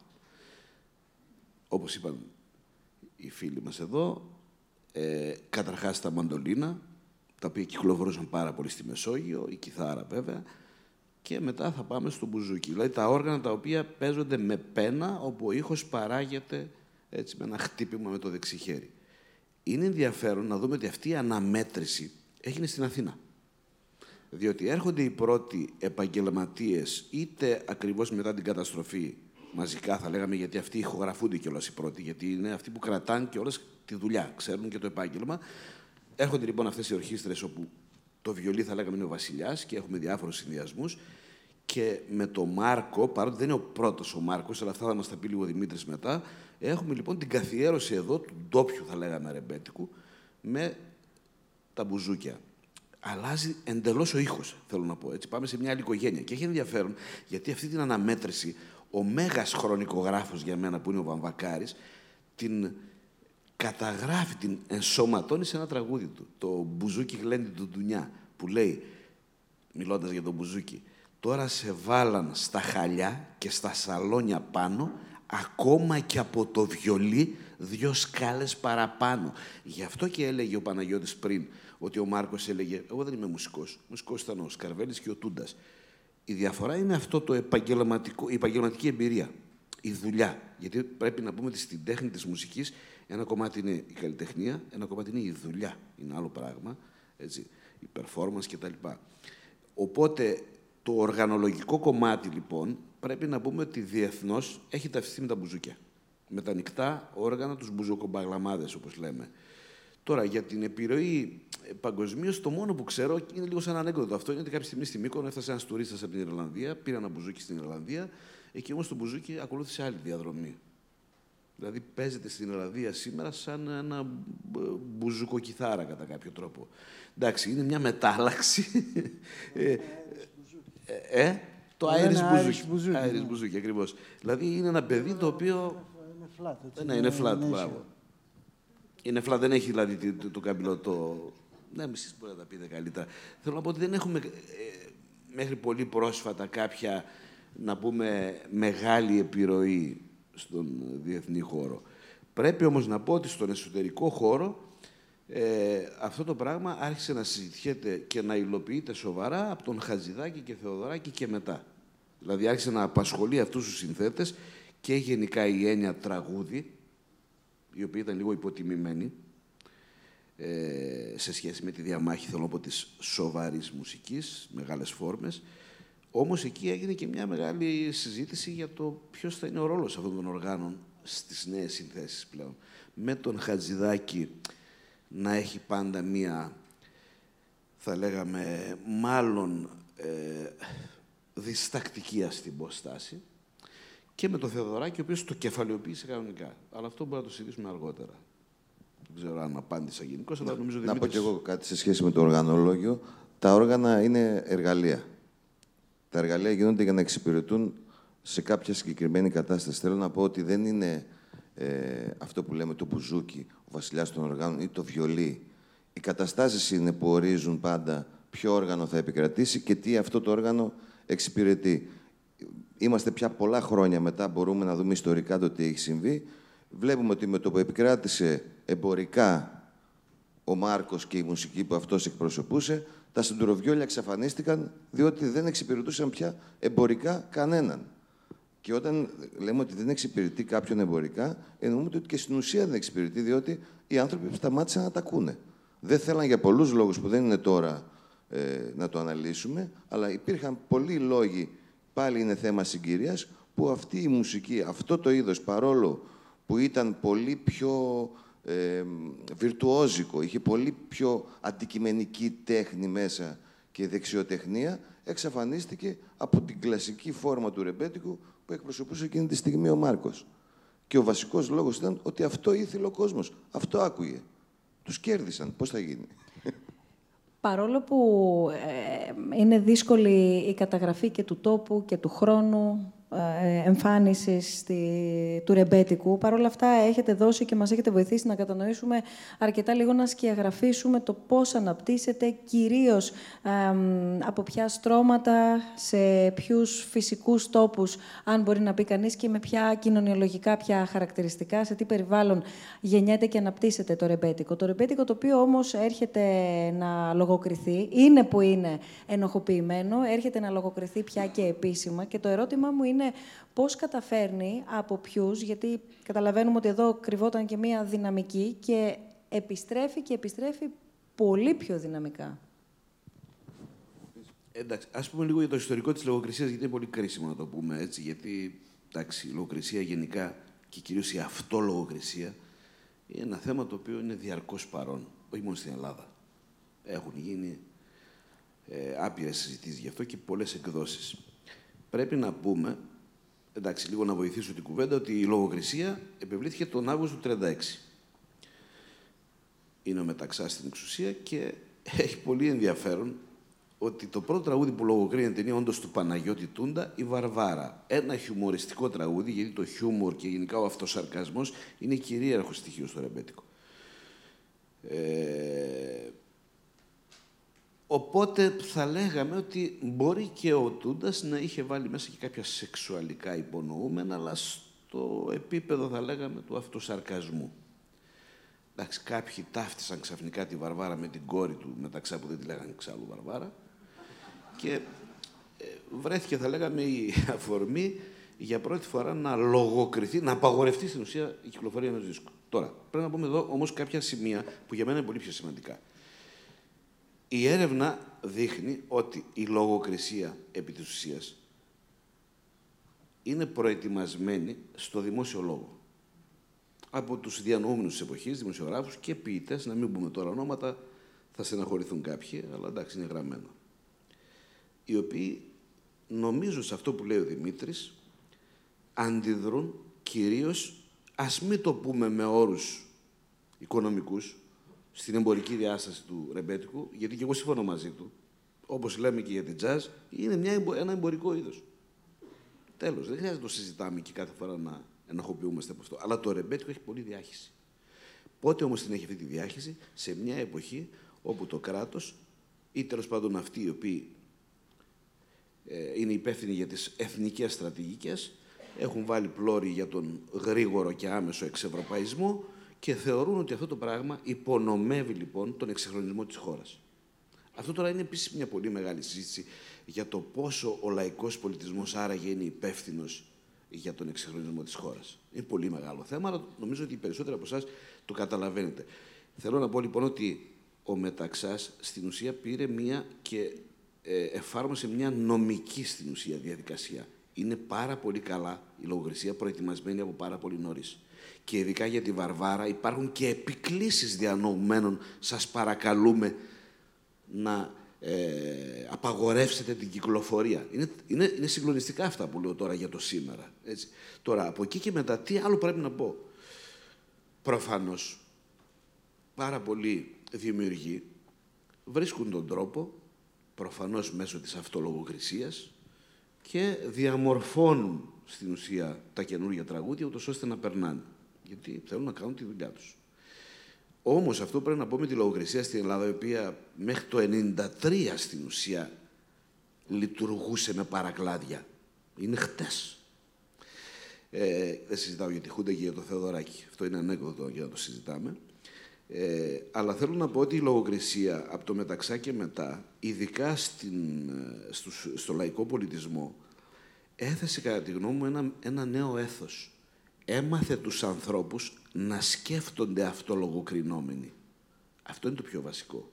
Γιατί ακόμα και αν πούμε ότι κάποιοι δίσκοι απαγορεύτηκαν, μπορεί στον ζωτικό χώρο, όπου έπαιζαν οι παρέες, γλένταγαν κτλ. Μπορεί να παίζονταν τραγούδια και παίζονταν σίγουρα. Κυνηγήθηκε κόσμος, πήγε φυλακή κόσμος γιατί καταστηματάρχες, δισκοπόλες κτλ. Πιθανά κάποιοι οργανοποιοί την είχαν άσχημα την εποχή εκείνη γιατί κατασκεύαζαν εργαλεία του θανάτου. Αλλά το θέμα είναι ότι φόλιασε η αυτολογοκρισία μέσα στο, στο κεφάλι του δημιουργού. Δηλαδή, πριν πω κάτι, έπρεπε να σκεφτώ αν αυτό που σκέφτηκα τελικά μήπως είναι πρέπον. Αυτό είναι που στήχεσε όλο, όλο τον 20ο αιώνα στην ουσία. Αυτό είναι το πιο σημαντικό πράγμα με τη λογοκρισία. Από την ίδια τη λογοκρισία. Και ε, επίσης σημαντικό είναι για αυτό το κομμάτι της λογοκρισίας να πούμε ότι πέρα από την αυτολογοκρισία που συμβαίνει προφανώς σαν κοινωνικός αυτοματισμός. Δηλαδή, φαντάζομαι ισχύει και σε γενικότερο βαθμό όταν κάτι τίθεται νομικά κάθετα και λέει αυτό απαγορεύεται, οι άνθρωποι αυτόματα αρχίζουν και σκέφτονται με βάση αυτό, χωρίς να, να είναι συνειδητή αυτή η σκέψη τους. Περνάει στο λογισμικό. Οι άνθρωποι που αντιστάθηκαν σε αυτό, προφανώς σταμάτησαν να γράφουν όπως είναι ο Βαγγέλης Παπάζογλου. Δηλαδή, σε εκείνα τα σημεία, είναι τα σημεία αυτά που ο καλλιτέχνης έρχεται αντιμέτωπος με το, με το έργο του και την ιστορία του. Που είναι η στιγμή που όταν αρθρώνεις δημόσιο λόγο, έρχεται η στιγμή πάντα που πρέπει να πάρεις θέση και να αποφασίζεις με ποιους θα πας και ποιους θα αφήσεις, όπως είπε ο Νιόνιος. Πολλοί λοιπόν αλλάξαν τον τρόπο τους και συνεχίσαν να γράφουν και πάρα πολλοί όμως σταμάτησαν να γράφουν. Αυτό τώρα είναι ένα θέμα που προφανώς είναι θέμα άλλης ημερίδας, κατά πόσο πολύ, όταν ένας άνθρωπος επιτελεί ένα σπουδαίο έργο, έρχεται μία στιγμή που η ηθική του δεν του επιτρέπει να συνεχίσει να το κάνει. Τελικά ποιος είναι πιο χαμένος, εμείς που δεν ακούμε αυτά που έγραψε ή αυτός που δεν έγραψε, δεν ξέρω. Πρέπει να το... Εμπειρίες που σας έχουν μοιραστεί παλαιότερα, κύριε Τσακυριάν, άνθρωποι ε, και μουσική, κυρίως πια στα χρόνια που βρισκόσασταν στην Αμερική. Στα χρόνια. μπορώ να θυμηθώ πράγματα από, από τα χρόνια πριν πάω Αμερική. Όταν δούλευα στα, από τα 14 μου στο εργαστήριο του πατέρα μου εδώ στην Αθήνα και ερχόντουσαν πάρα πολλοί ε, ε, μουσική και συνθέτες και τέτοια.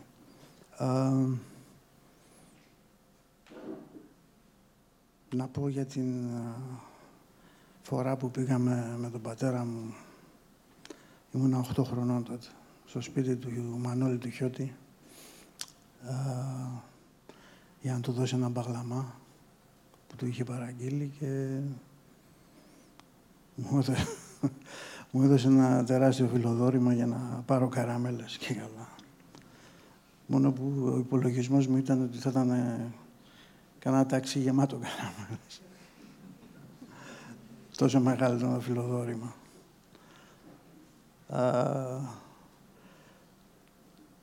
τα χρόνια αυτά που πήγαινα εκεί πέρα ήρθαν πάρα πολύ μεγάλη μουσική στο μαγαζί. Βέβαια, δεν μπορούσα να τους ε, αξιολογήσω τόσο καλά τότε. Αλλά παρόλα αυτά πρέπει να πω ότι εντυπωσιάστηκα από το επίπεδο του ταλέντου τους και, του, και της ε, προσωπικότητάς τους. Είδα εκεί τον, από το Στέλιο τον Καζατζίδη, τον, τη Σωτερία Αμπέλου, Λεμονόπουλο, τον Χιώτη, τον Σπόρο, τον Τατασόπουλο, το πάρα πολύ τώρα δεν μπορώ να τους θυμάμαι όλους.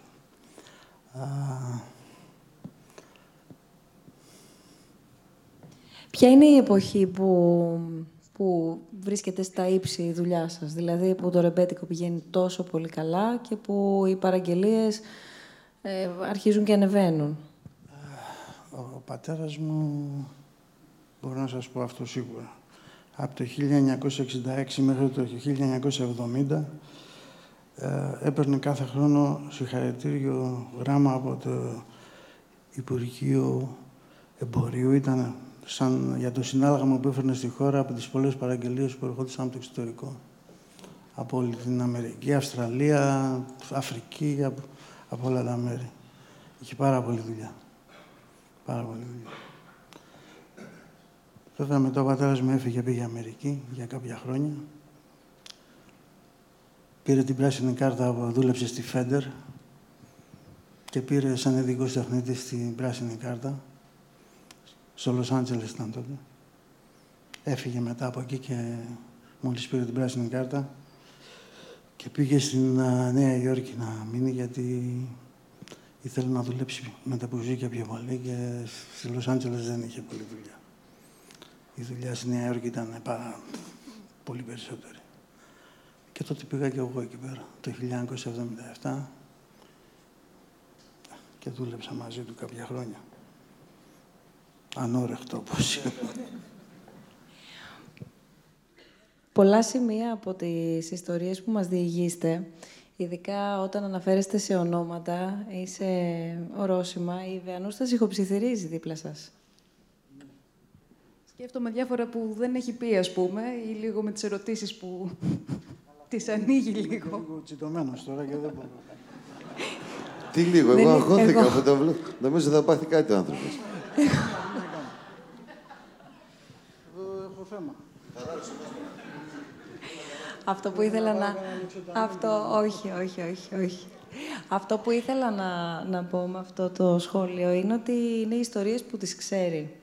Άρα είναι ιστορίες που τις έχεις ακούσει, είναι ιστορίες που τις έχεις σχεδόν ζήσει. Σχεδόν. Σχεδόν. Όταν δεν έχει ακούσει σε μια οικογένεια που τόσες γενιές έχουν ασχοληθεί με το χώρο και όταν μας είπατε εσείς από μόνος σας νωρίτερα για την επιμονή και την υπομονή που έδειξε για να μπει σε αυτό το χώρο, είναι ιστορίες που υπάρχουν από πολύ νωρίς μέσα σου, σωστά; Ναι, έτσι είναι και ήταν... Ε, ειδικά το να μάθω ιστορίες από το μαγαζί με τον παππού μου και κατά συνέχεια με τον προπάπου, ήταν ένας τρόπος να μάθω περισσότερα πράγματα για αυτούς, για τον παππού μου δεν τον γνώρισα ποτέ. Οπότε πάντα από αφηγήσεις ό,τι μάθαινα και από διάφορες ιστορίες που μου έλεγε που ήταν εκεί στο εργαστήριο ως παιδί και με όλους αυτούς τους μουσικούς που συναναστρεφόταν, ε, ε, έβλεπα και, και χαρακτηριστικά της προσωπικότητάς του, πράγματα που μπορώ να τα δω και σε μένα ή στον τρόπο που δούλευε. Και συγκρατούσα ταυτόχρονα και θεωρώ και ε, κάποια μικρά έτσι, κομμάτια της ιστορίας, ας πούμε. Κάποια ιστορικά πρόσωπα σίγουρα πλέον είναι αυτοί οι άνθρωποι και το πώς υπήρχε αυτή η συνδιαλλαγή, ας πούμε, με την οικογένεια κατ' επέκταση. Οπότε, σίγουρα το να μαθαίνω κάποιες ιστορίες, ας πούμε, από τον προπάπου που μπορεί να έφτιαξε τον μπαγκλαμά του Μπάτι με τον οποίο τον θάψανε μαζί ή αντίστοιχα τον Χιώτη που τον θάψανε πάλι με όργανο του παππού μου ε, όταν πέθανε, με κάνει να αισθάνομαι ότι κάπως υπάρχει μία σύνδεση, έστω και έτσι τόσο αμυδρή, και ότι έρχομαι λίγο πιο κοντά και με, τη, και με τη δική μου οικογένεια, με ανθρώπους που προφανώς ποτέ δεν γνώρισα. Και όλα αυτά μέσω του πατέρα μου, αλλιώς δεν, δεν θα μπορούσα να τα ξέρω. Πότε μπορούμε να πούμε, αν αυτό προσδιορίζεται, ότι έρχεται η απενεχοποίηση του ρεμπέτικου; Εντάξει, σε διάφορες, από ποιους είναι το θέμα; από αυτούς που το ενοχοποίησαν, ίσως. Εντάξει, πάντως δίκη δεν έχει γίνει για να οθωθεί ο κατηγορούμενος. Και η αλήθεια είναι ότι κάθε φορά, ακόμα και εμείς που είμαστε υποτίθεται ειδικοί και μελετάμε, βγαίνουν στερεότυπα διαρκώς. Νομίζω ότι έχουμε γεννηθεί ενοχοποιώντας ε, το, το ρεμπέτικο από την κούνια μας. Δηλαδή, εντάξει, είπαμε πριν, γιατί ο τρόπος με τον οποίο αντιληφθήκαμε το ρεμπέτικο είναι ένας τρόπος ο οποίος βασίστηκε σε δύο στοιχεία. Ένα, γιατί δεν βρήκαμε σε αυτό μια ελληνική καταγωγή. Αυτό είναι το θέμα που έχουμε στη χώρα μας, πάντα. Δεν ξέρω να το ξεπεράσουμε και ποτέ. Και το δεύτερο, το ηθικό. Έτσι, αν τελικά, το οποίο μας απασχολεί ακόμα και στις, ε, στα πανεπιστημιακά έδρανα, αν θα πρέπει να αναλύουμε μέσα ανθρώπους οι οποίοι, ξέρω εγώ, όπως άκουγα πριν στην πρόβα, στο Δημήτρη εδώ που κάνανε στην πρόβα ήχου, του Χρυσαφάκη με τους δύο σερέτες που περιγράφει στην ουσία μια μονομαχία, όπου ένας τελειώνει. Μες στο τραγούδι, προσέξτε. Έτσι. Το θέμα είναι ότι αν αυτά όλα δεν μπορέσουμε να τα διαβάσουμε αλλιώς, όπως είπα πριν, έτσι, στην ουσία μια ποίηση ενός κόσμου, ο οποίος ζει σε άθλιες συνθήκες και με μια ιδεολογία όμως, μια περηφάνεια, κώδικες τιμής. Ε, είναι μια μορφή αντίστασης για μένα, χωρίς να θέλω να το ιεροποιήσω, γιατί γι' αυτό είναι λίγο επικίνδυνο. Το θέμα είναι ότι, εντάξει, αρχίζει, για να αποδώσουμε λίγο τα, του Κέσσαρα στο Κέσσαρι, αρχίζει αυτό το πράγμα, τουλάχιστον για τους ανθρώπους οι οποίοι το είχαν ενοχοποιήσει, θα λέγαμε ιστορικά με τον Χατζηδάκη, με την περίφημη διάλεξη του 49, όπου ο νεαρός τότε και με πολύ θράσος Χατζηδάκης κάνει αυτή τη διάλεξη στο κοινό, το πολύ συντηρητικό που είχε τότε του Καρόλου Κούν του Θεάτρου Τέχνης, ε, την πρώτη, θα λέγαμε, συζήτηση. Μετά νομίζω ότι μπορούμε να πούμε ότι η δεκαετία του 60 με όλους αυτούς τους νέους συνθέτες οι οποίοι έχουν δύο δρόμους. Ένα να γράψουν κλασική μουσική συμφωνική, όπερες κτλ. Ένα να ασχοληθούν με το τραγούδι.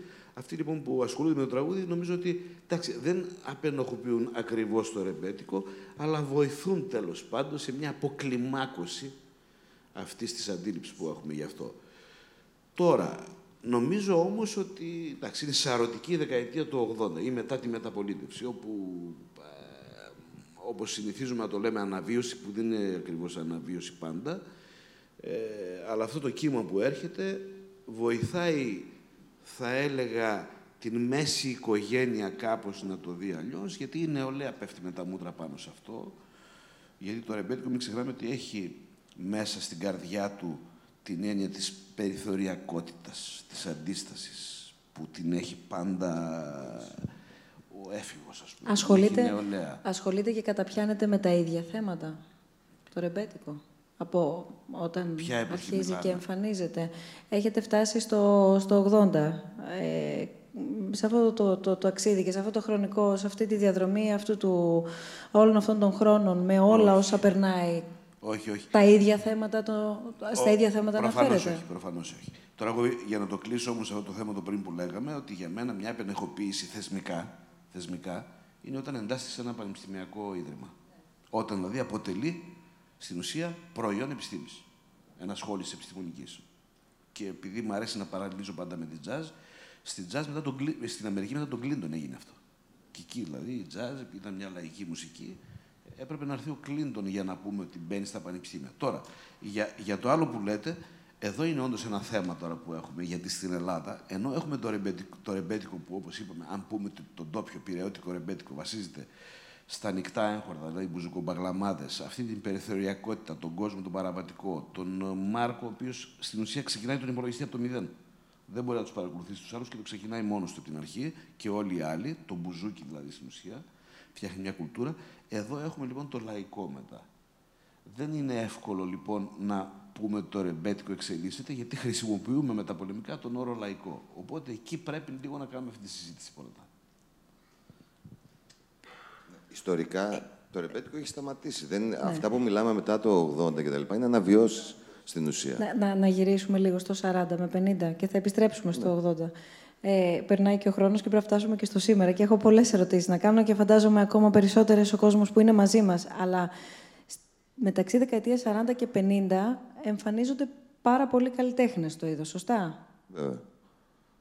Ε, εξελίσσεται η μουσική καταρχήν. Το είδος εξελίσσεται και πάντα οι λαϊκές μουσικές είναι σε δυναμική σχέση με την κοινωνία. Όσο εξελίσσεται και αλλάζει η κοινωνία, εξελίσσονται και αλλάζουν και οι μουσικές, όταν μιλάμε για λαϊκές μουσικές. Αυτή είναι η μεγάλη διαφορά από την κλασική μουσική, ας πούμε. Ε, εκεί εμφανίζονται άνθρωποι, μάλλον εμφανίζονται με άλλους ρόλους, κυρίως εγώ θα σταθώ στο χιώτη, ας πούμε, στη συγκεκριμένη περίοδο, γιατί είναι ένας άνθρωπος που ενώ έχει παίξει μπουζούκι σε τραγούδια του Μπάτι, στην αρχή της ελληνικής δισκογραφίας, έχει παίξει μαζί με τον Τζιτζάνι σαν σεσιονάδες μουσική σε τραγούδια του Μάρκου, έχει σε, παίξει. Σεσιονάδε, λίγο να καταλαβαίνει. είναι η μουσική που παίζουμε στο στούντιο. Είναι κάποιος, παίζει, όποιος και να έρθει με το τραγούδι, αυτός είναι ο οποίος. Είμαι ο Μάρκος. Εγώ και φωνάζω το Χιώτη και τον ε, Τσιτσάνι να μου παίξουν μπουζούκια σε ένα τραγούδι. Αυτή είναι η session μουσική που παίζουν στα κομμάτια των αλωνών. Ε, έχει, έχει παίξει κιθάρα σε τραγούδια του Τσιτσάνι όταν ο Τσιτσάνι άρχισε να ανεβαίνει και σκάει μετά τον πόλεμο ο, ο μεγάλος δεξιοτέχνης αυτός που προφανώς ακούει μουσικές από, ε, από όπου μπορεί να ακούσει και γράφει ένα καινούριο, ε, δημιουργεί καινούργια τραγούδια, επηρεασμένα προφανώς από μουσικές που παίζονται ε, στο Παρίσι, π.χ. ο Τζάνκο Ράιχαρτ, ε, έχει γράψει πάρα πολλά τέτοια τραγούδια, φτάνει τη δεξιοτεχνία σε πολύ υψηλά επίπεδα και απευθύνεται πλέον σε πάρα πολύ κόσμο. Τα μαγαζιά έχουν, έχουν μεγαλώσει, έχουν μεγαλώσει οι ορχήστρες και η μουσική που γράφει είχε την ατυχία βέβαια ο Χιώτης να μην γράφει αυτός τους στίχους. Έπαιρνε στίχους από άλλους και αυτός μελοποιούσε, γιατί αυτή ήταν η μεγαλύτερη διαφορά με τους άλλους δημιουργούς. Θέλω να πω ότι η μουσική εξελίσσεται και πια είναι ένα πολύ πετυχημένο είδος που αρχίζει να πηγαίνει προς το λαϊκό χρονικά, η μεταστροφή, το τέλος δηλαδή του ρεμπέτικου και η αλλαγή προς το λαϊκό και αυτό φυσικά συμβαίνει γιατί μεγαλώνουν και τα κοινά, αλλάζει η, κοινωνική πραγματικότητα, το βιωτικό επίπεδο ανεβαίνει. Αρχίζουμε να κοιτάμε πιο πολύ φυσικά προς τη Δύση. Το ερώτημα ακόμα δεν έχει απαντηθεί που ανήκουμε.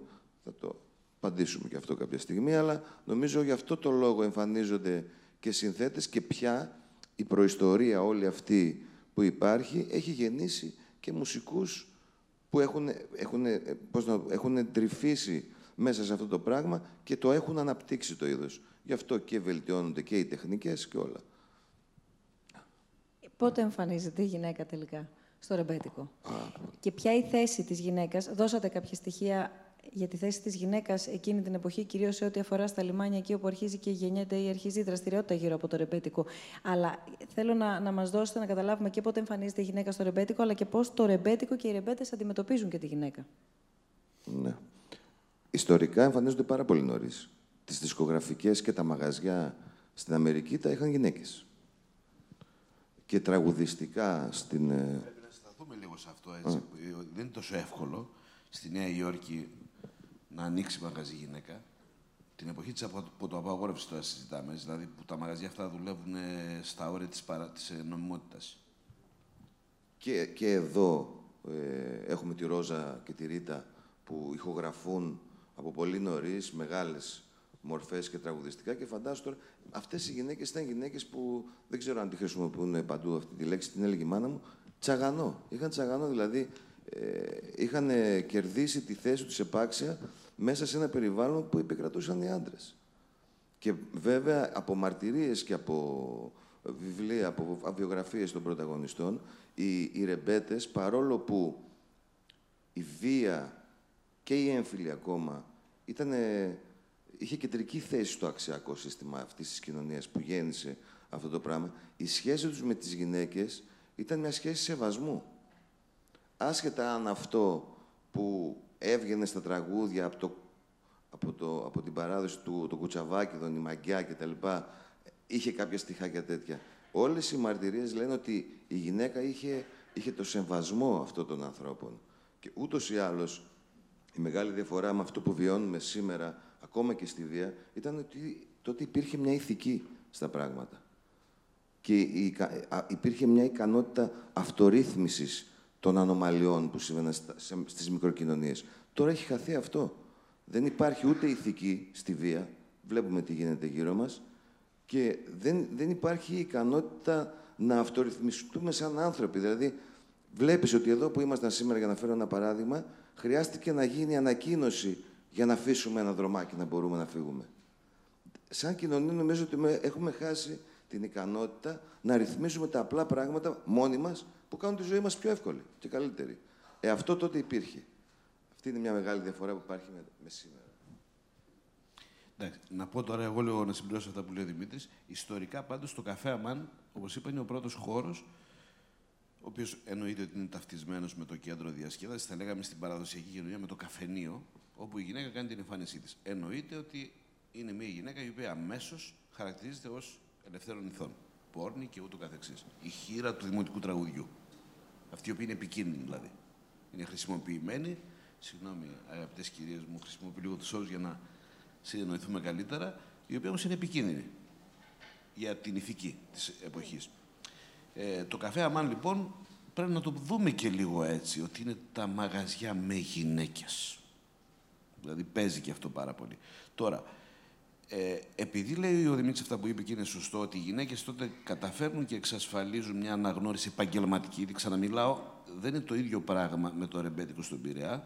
Το ρεμπέτικο στον Πειραιά λοιπόν είναι ακόμη πιο δύσκολο. Δηλαδή η Ρίτα και η Ρόζα ήταν στην παλιά σχολή, στην ουσία τραγουδίστρες.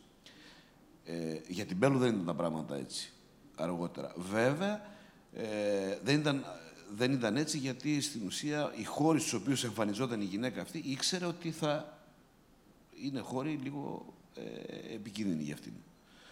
Έπρεπε λοιπόν να το πάρει απόφαση και να πάει εκεί. Εννοείται βέβαια ότι ακόμα και σήμερα υπάρχουν αυτά τα αντακλαστικά τα κοινωνικά. Μια κοπέλα η οποία ασχολείται με τη μουσική, εντάξει, είναι μια κοπέλα η οποία πέρα από το ότι είναι χασούρα για την οικογένεια που ασχολείται με μουσική, εννοείται ότι είναι με το ένα πόδι στην πορνεία.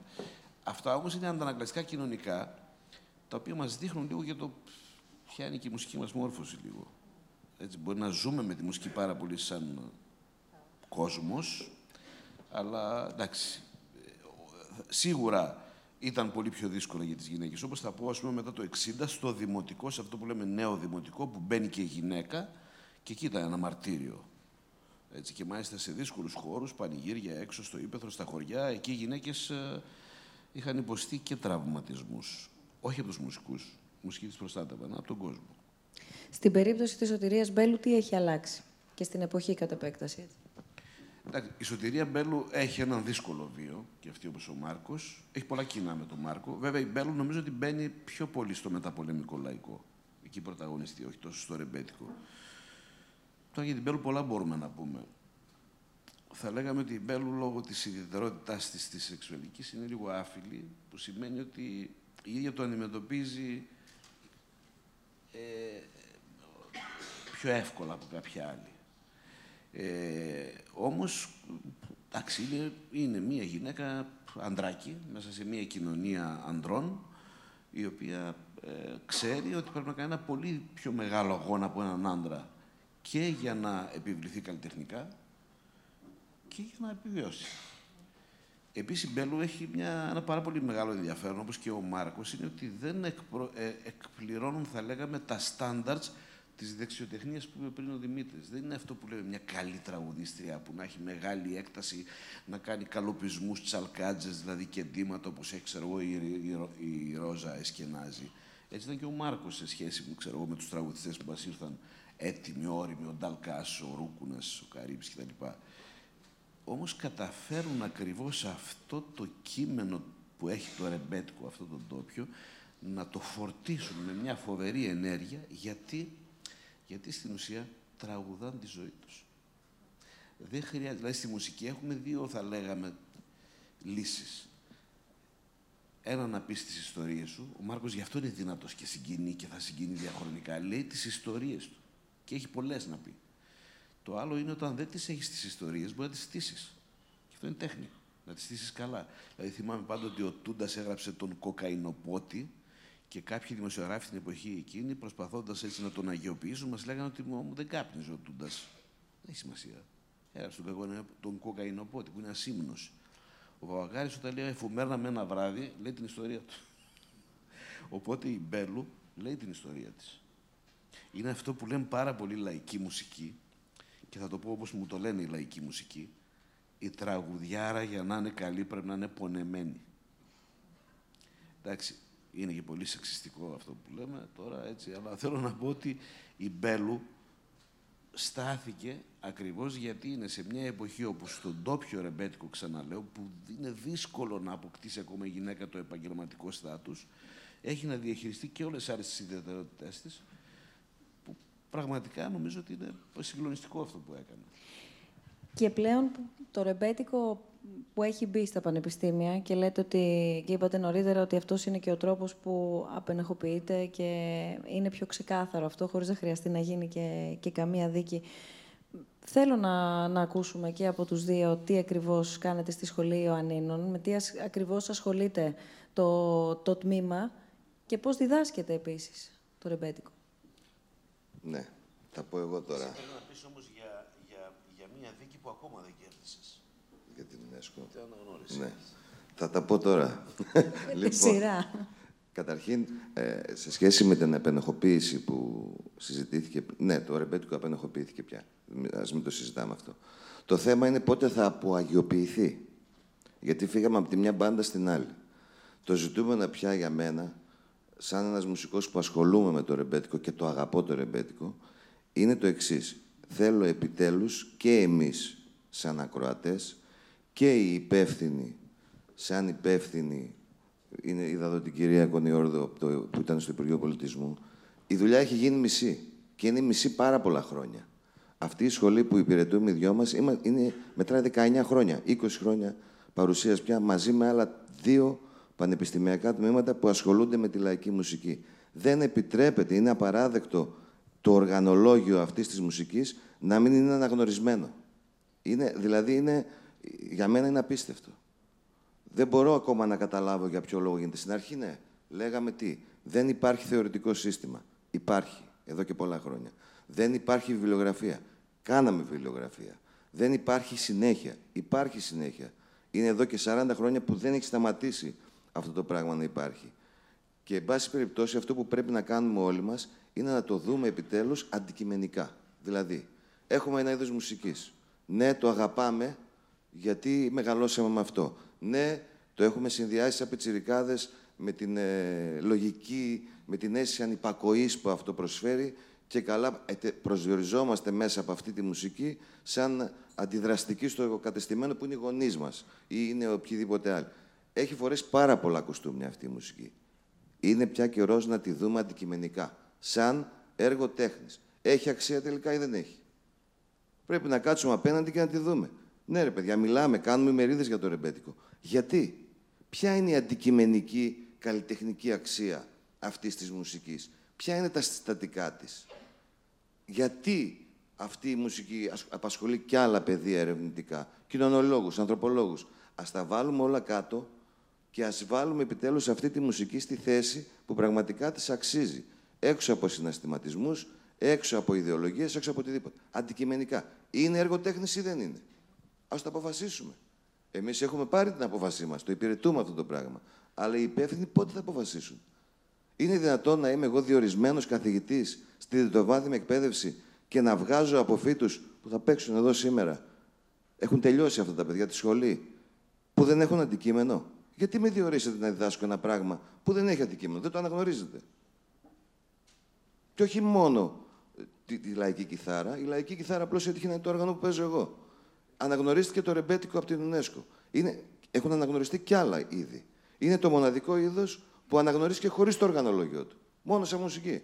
Θα ρίσκει αυτό το ρεμπέτικο παίζεται από άλλα όργανα. Υπάρχει μόνο του.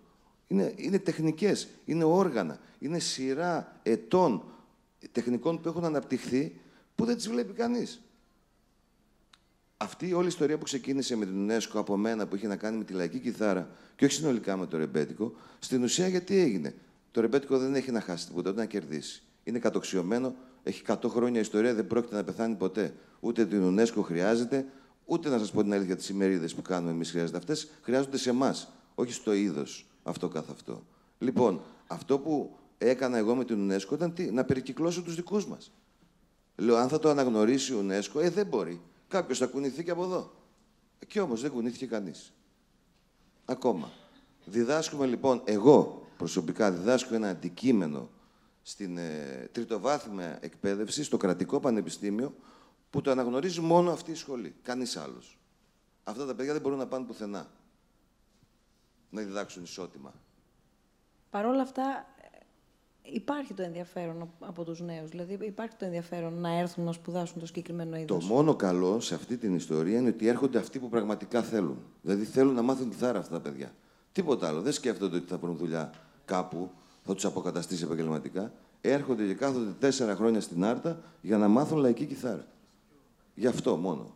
Δεν ελπίζουν σε τίποτα άλλο. Λοιπόν, εγώ θα κάνω ένα σχόλιο. Εντάξει, τον έχω συνάδελφο έτσι, μαζί το κάναμε. Δηλαδή, είναι ένας από τους συνεργάτες. Είμαστε μια ομάδα μικρή. Ε, και εντάξει, αυτό που λέει ο Δημήτρης, εγώ κάθε φορά να τριχιάζω που το λέω, είμαστε 19 χρόνια έτσι. Δεν είμαστε ένα μήνα, δύο χρόνια. Το λέω με θυμό. Σαν Έλληνας πολιτικοποιημένος πολίτης. Δηλαδή, δικαιούμαι αυτά που δίνω στην εφορία, πώς το λένε. Το πω λίγο ευρωπαϊκά, λίγο μερκελικά.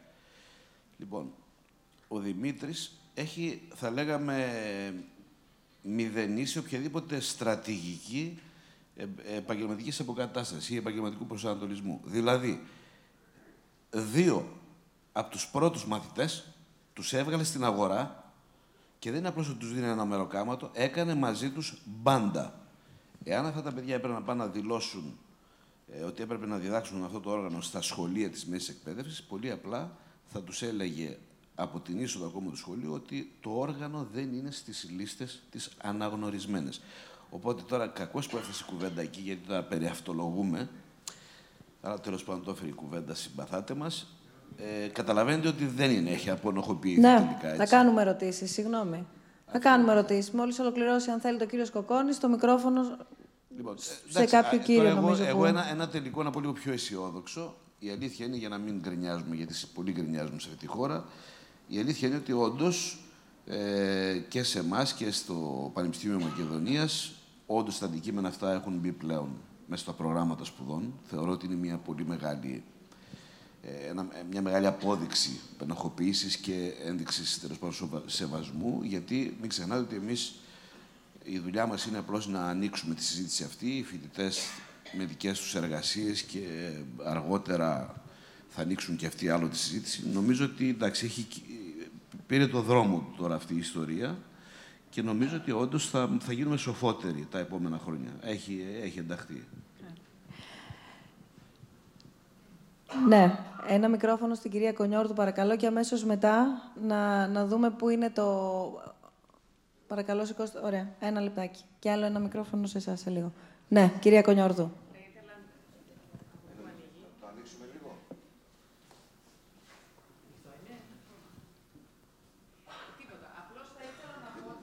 Δεν είναι ανοιχτό. Θα ήθελα να πω κάτι που έχω βιώσει προσωπικά τα 40 χρόνια που ασχολούμαι και ιδιαίτερα με θέματα που είναι λα- παραδοσιακά, λαϊκά, στην προσωπική μου δουλειά. Ε, θεωρώ ότι αυτός ο τόπος έχει διαχρονικά υποτιμήσει βαθιά οτιδήποτε προέρχεται μέσα από το λαό, μέσα από την παράδοση. Ε, να υπενθυμίσω πόσο άργησαν αυτά τα όργανα να διδάσκονται στα οδεία, πόσο άργησε το βυζαντινό μέλος, να μην λέμε ότι είναι μόνο το λαϊκό, το βυζαντινό μέλος πόσο υποτιμήθηκε για άλλους λόγους ενδεχομένως να διδαχθεί στα οδεία. Να υπενθυμίσω στη- σε μία έρευνα που έκανα προσπαθώντας να βάλω μία τάξη στην ισοβάθμιση, αυτό το, το, το, το τραύμα, το απίστευτο, που τα παιδιά αυτά που παίρνουν, τελειώνουν οδεία, τελειώνουν, σπουδάζουν πιο πολύ και από τους γιατρούς πολλές φορές. Ε, δεν μπορούν να, να, να εργαστούν στο δημόσιο. Μπορούν να εργαστούν, αλλά όχι στο δημόσιο. Ε, ε, ε, ανακάλυψα ότι τα, αου- τα οδεία διέπονται από βασιλικό διάταγμα του 53. Δεν είχε ασχοληθεί κανένας με το θέμα αυτό. Δεν είχε ασχοληθεί κανένας με το να εντάξει οργανωμένα και συντεταγμένα τη λαϊκή μας παράδοση, τα, τα- τα σπουδαία αυτά έργα των πολλές φορές ανώνυμων δημιουργών, να τα εντάξει μέσα στο εκπαιδευτικό μας σύστημα. Αυτό είναι πραγματικά ένα πολύ σοβαρό θέμα. Εγώ θα ήθελα να ρωτήσω κάτι, αν μου επιτρέπετε. Είπατε ότι, δεν, ε, ότι ενοχοποιήθηκε το, το ρεμπέτικο γιατί δεν θεωρούνταν ελληνικό. Τι ήταν τελικά, μουσικά το ρεμπέτικο, ήταν συνέχεια κάποιου ιδιώματος, έχει σχέση και με τους πρόσφυγες που ήρθαν, έχει σχέση με το βυζαντινό μέλος, με την ευρύτερη μουσική της, ε, Μεσογείου, της Ανατολικής Μεσογείου. Τι ήταν μουσικά, ήταν ελληνικό ή δεν ήταν τελικά; Εντάξει. Εγώ μέσα στον τρόπο που το είπα προσπάθησα να πω ε, να αποφύγουμε τη συζήτηση αυτή, γιατί είναι δύσκολη.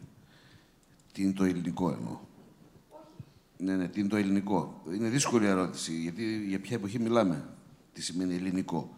Θέλω να πω ότι το ρεμπέτικο, παρότι οι περισσότερες πληροφορίες έρχονται όταν πλέον αρχίζουν και καταραίουν οι αυτοκρατορίες και δημιουργούνται τα έθνη κράτη που είναι νέοι σχηματισμοί, παρόλα αυτά είναι μια μουσική η οποία είναι παράγωγο της εποχής των ανθρώπων με πολλές ταυτότητες. Αυτό, αν δεν το συνειδητοποιήσουμε, θα ψάχνουμε μια ζωή για την ελληνικότητα. Δηλαδή, εγώ για παράδειγμα, μας βλέπουν τώρα και από το site, είμαι βλάχος. Μιλάω βλάχικα. Ελληνικά έμαθα στο σχολείο. Είμαι από το χιονοχώρι Σερών. Ποια είναι η ταυτότητά μου; Σπούδασα όλα μου τα χρόνια στο Παρίσι. Μιλάω και γράφω γαλλικά όπως τα ελληνικά. Πόσες ταυτότητες έχω; Είμαι Έλληνας. Πιο πολύ από, από εσάς. Θέλω να πω ότι το ρεμπέτικο, το, είπαμε, το είπε και ο Δημήτρης, έχει πολλαπλά δάνεια. Σε μια εποχή όμως που αυτό είναι το σύνηθες. Καταλαβαίνετε να πω; Δηλαδή, κάποιος ο οποίος ασκεί το εμπόριο στη Σμύρνη μιλάει ελληνικά, τουρκικά, γαλλικά, ιταλικά για να κάνει τη δουλειά του. Αλλά αυτές δεν είναι μόνο γλώσσες συνεννόησης, είναι γλώσσες που έχουν από πίσω και κουλτούρες. Μπορεί να πάει στη Λέσχη με τους Άγγλους, να πάει στην Πύρα ξέρω εγώ, με τους Ιταλούς ή οπουδήποτε αλλού, ξέρει να χορέψει τον τάδε χορό, τον τάδε χορό. Τώρα, ε, το θέμα λοιπόν είναι ότι αυτό ανακόπηκε. Είναι το μεγάλο πρόβλημα της μουσικής με το έθνος κράτος. Γιατί όχι ένας έθνο, ένα έθνος κράτος είχε ανάγκη να βάλει τα σύνορα, να φτιάξει και κοινή κουλτούρα για να μην έχει προβλήματα στο ιστορικό. Η μουσική όμως δεν είναι τόσο εύκολο πράγμα, γιατί καταρχάς φεύγει και από τα σύνορα όταν μπαίνουν σύνορα. Οπότε πρέπει να το αντιληφθούμε ως μια κληρονομιά η οποία, τουλάχιστον στην αρχή, είναι μια κληρονομιά λίγο μια, ενός μεγάλου κόσμου, της Μεσογείου. Κάθε φορά που πάμε να βάλουμε εμείς κάτι το οποίο σκιαγραφεί λίγο, πώς να πω, μια ιδιοκτησία, είναι σαν να θέλουμε να πούμε ότι κυρίως δικό μας είναι. Τώρα, για να απαντήσω λίγο έτσι στα γρήγορα, την ναι, εποχή εκείνη... Δεν μην παράκληση μόνο, γιατί ναι, ναι. περιμένουν πολύ να ρωτήσουν. Την εποχή εκείνη, πριν τη λογοκρισία, ναι, γράφτηκε σε πάμπολα κείμενα ότι είναι τουρκικό κατάλοιπο. Η μεγάλη, επιφανής, μουσικοκριτικός επιφανής, έτσι πολύ σπουδαία, Σοφία Σπανούδη, μια από τις καλύτερες μουσικοκριτικούς που είχαμε τότε, είπε ότι είναι απομεινάρι της κλαβιάς. Εντάξει, το λέγεις Σπανούδη όμως, έτσι. Τι; Αυτό που σας είπα ήταν. Ήταν ένα fusion της εποχής από ανθρώπους οι οποίοι είχαν πολλές ταυτότητες. Αυτό δεν μπορούμε να το αντιληφθούμε σήμερα. Πρέπει κάποιος να πάρει μερικές διαφορετικές ταυτότητες, να ταξιδέψει λίγο να καταλάβει αυτό που λέω. Ένας πρόσφυγας που έρχεται τότε μπορεί να είναι πιο, πολύ, πιο μπροστά το τουρκικό στη γλώσσα, στην νοοτροπία. Τι θα το πούμε, Τουρκό. Τους συλλάγαμε για Τούρκους βέβαια όταν ήρθαν. Σας ακούμε. Όχι, δεν πειράζει. Θα μιλάω, θα μιλάω δυνατά καλύτερα. Γιατί... Δεν ακούνε πίσω. Θέλω να πω το εξής ότι στα ελληνικά πανεπιστήμια δεν διδάσκεται κανένα όργανο. Δεν διδάσκεται κανένα όργανο. Δηλαδή, ας πούμε, αν θέλει να μάθει κάποιος βιολοντσέλο, έτσι. Δεν πάει, δεν πάει στο ελληνικό πανεπιστήμιο. Μπορεί να πάει εκεί. Πηγαίνει στο οδείο. Όχι. Μπορεί να πάει. Πού να πάει; Στο, Πάμε. Στο Ιόνιο και στο, στο Ιόνιο Πανεπιστήμιο. Και να μάθει βιολοντσέλο. Ε, βέβαια. Όχι να, όχι να ξεκινήσει για να μάθει. Τι να κάνει. Να εξελίξει τις σπουδές του. Να πάρει δίπλωμα μπορεί. Βέβαια. Εδώ και ένα χρόνο το. Για να πάρει κάποιος δίπλωμα στο βιολοντσέλο θέλει 15 χρόνια. Ε, το, εδώ και... Πώς, για, για ε, δεν καταλάβω, ακούστε, γιατί εγώ δεν το ξέρω. Αυτό. Ακούστε, ακούστε. Εδώ και ένα χρόνο, ναι. με νομοθέτηση, με νόμο δηλαδή που υπάρχει, ένας ο οποίος τελειώνει πιάνο στο Πανεπιστήμιο Μακεδονίας ή βιολοντσέλο και στο, στο Ιόνιο Πανεπιστήμιο. Συγγνώμη, κάνει πιάνο στο Πανεπιστήμιο Μακεδονίας; Ναι, ναι, ναι. Από πότε γίνεται αυτό; Από το 2000. Μπορεί και πιο πριν, το 1998. Δηλαδή, εκτός από το 2 υπάρχουν ε, Βέβαια. Κάνει μαθήματα στο. Ναι. Άρα δεν το ξέρω. Άρα είναι ναι, εγώ ναι. Αλλά θέλω να σου πω το εξής που είναι πολύ κρίσιμο. Εδώ και ένα χρόνο νομοθετήθηκε ένας ο οποίος θα εγγραφεί στο Πανεπιστήμιο Μακεδονίας ή στο Ιόνιο για να ακολουθήσει σπουδές στο παράδειγμα μας βιολοντσέλου. Ναι. Το δίπλωμα που θα πάρει, ναι. που στην ουσία είναι το πτυχίο του Πανεπιστημίου, είναι ισότιμο με το δίπλωμα του πιάνου. Όμως προσέξτε αυτό που λέει ο Δημήτρης. Αυτός που θα πάει στο Πανεπιστήμιο, εννοείται ότι έχει κάνει. Πια, δεν μπαίνει για να ξεκινήσει. Δεν πάει το μηδέν. Α, θέλω να πω, έχει πάει στο 2. Δίνει, βέβαια. Έχει, Δίνει εξετάσεις για να μπει ίσως ξέρω εγώ, ή ναι, κάτι ναι. τέτοιο ανάλογο. Και Τώρα, αυτό που λέτε εσείς, καταλαβαίνω λίγο πώς το ρωτάτε, είναι το πρόβλημα που έχουμε στην Ελλάδα με την ε, ανυπαρξία μουσικών ακαδημιών. Α, μπράβο, αυτό, αυτό. Αλλά είναι άλλο θέμα. Τώρα μην το δηλαδή, πιάσουμε δηλαδή, εδώ δηλαδή. Σε πόσα όργανα κάνουν τα πανεπιστήμια, σε όλα; Σε όλα, ναι. Τα συμφωνη... δηλαδή... συμφωνική οργή σε όλα. Δηλαδή κλασική κιθάρα δεν κάνουν για παράδειγμα. Κάνουν, κάνουν βέβαια. Κάνουν, η Έλληνα Παπανδρέου διδάσκει στο. Α, διδάσκει. Ε, είναι μόνιμη καθηγήτρια. Εντάξει, ευχαριστώ πολύ. Εμείς. Άλλο ερώτημα; Αν μπορούμε και εδώ στην πρώτη σειρά το μικρόφωνο. Καλησπέρα. Ε, θα ήθελα να αναφερθώ σε ένα κομμάτι της συζήτησης που ήταν εκτεταμένο και κατά τη γνώμη μου πολύ ενδιαφέρον. Αυτό που έχει σχέση με την ενοχοποίηση, τη δίωξη, την καταδίωξη του ρεμπέτικου, ε, την ε, λογοκρισία, την αυτολογοκρισία που προϋπήρξε και που λόγω της λογοκρισίας εντάθηκε ακόμη περισσότερο δόθηκε η εντύπωση, και σωστά νομίζω, ότι ο διώκτης του ρεμπέτικου ήταν η ελληνική δεξιά, ε, κυρίως ο Μεταξάς, ο οποίος έφτασε στο σημείο να απαγορεύσει την κυκλοφορία δίσκων, να κάνουμε, αν δεν κάνω λάθος, και να εξορίσει σε νησιά ρεμπέτες. Ε, Όχι, και... αυτό δεν ισχύει. Και... Δεν εξόρισε κάποιους επειδή ήταν ρεμπέτες. Εξόρισε κάποιους ρεμπέτες που ήταν κομμουνιστές. Ή που ήταν χασικλίδες. Ναι, εντάξει. Ε, και ε, ότι οφείλεται κατά κάποιο τρόπο και σε μια αντίδραση αστών διανοουμένων, οι οποίοι είχαν μια κάπως στρεβλή αντίληψη ε, προς τη Δύση. Ε, αυτό που δεν υπόθηκε είναι ότι εξίσου διώκτης του ρεμπετικού ήταν και η ελληνική αριστερά, η κομμουνιστική αριστερά, ε, η οποία, ε, εντάξει, ιδεολογικά εκεί που δεν είχε τη δυνατότητα να το κάνει αλλιώς, αλλά και πραγματικά στις χώρες, ας πούμε, του, της ε, πολιτικής εξορίας, ε, απαγόρευσε το ρεμπέτικο και χτύπησε το ρεμπέτικο και η διανόησή της το χτύπησε πάρα πολύ. Και μάλιστα θα ήθελα να πω ότι αν η απενεχοποίηση του ρεμπέτικου ξεκινάει συμβολικά με την περίφημη ας πούμε ομιλία του Χατζηδάκη σε ένα κοινό πολύ συντηρητικό, η αριστερά για δεκαετίες μετά και από αυτό εξακολουθούσε να χτυπάει το ρεμπέτικο και μέχρι και τη μεταβολήτευση ένα τουλάχιστον κομμάτι της κομμουνιστικής αριστεράς το χτυπούσε αμήλικτα. Δεν το λέω τώρα βέβαια όλο αυτό για να αποκαταστήσω υποτίθεται κάποια ισορροπία. Αλλά, σωστά είναι αυτό που αλλά, Ναι, σωστά είναι, αλλά θέλω να πω ότι πρέπει να το δούμε λίγο και από την άποψη ότι να αναρωτηθούμε γιατί το ρεμπέτικο χτυπήθηκε ταυτόχρονα από όλες τις πλευρές, δηλαδή και από τη δεξιά και από την αριστερά. Ουσιαστικά από το σύνολο της ελληνικής κοινωνίας, εκτός από αυτό το οποίο θα μπορούσε κάποτε, κατά κάποιο τρόπο να θεωρηθεί περιθωριακό. Αυτό είναι το, το ζήτημα. Προσέξτε.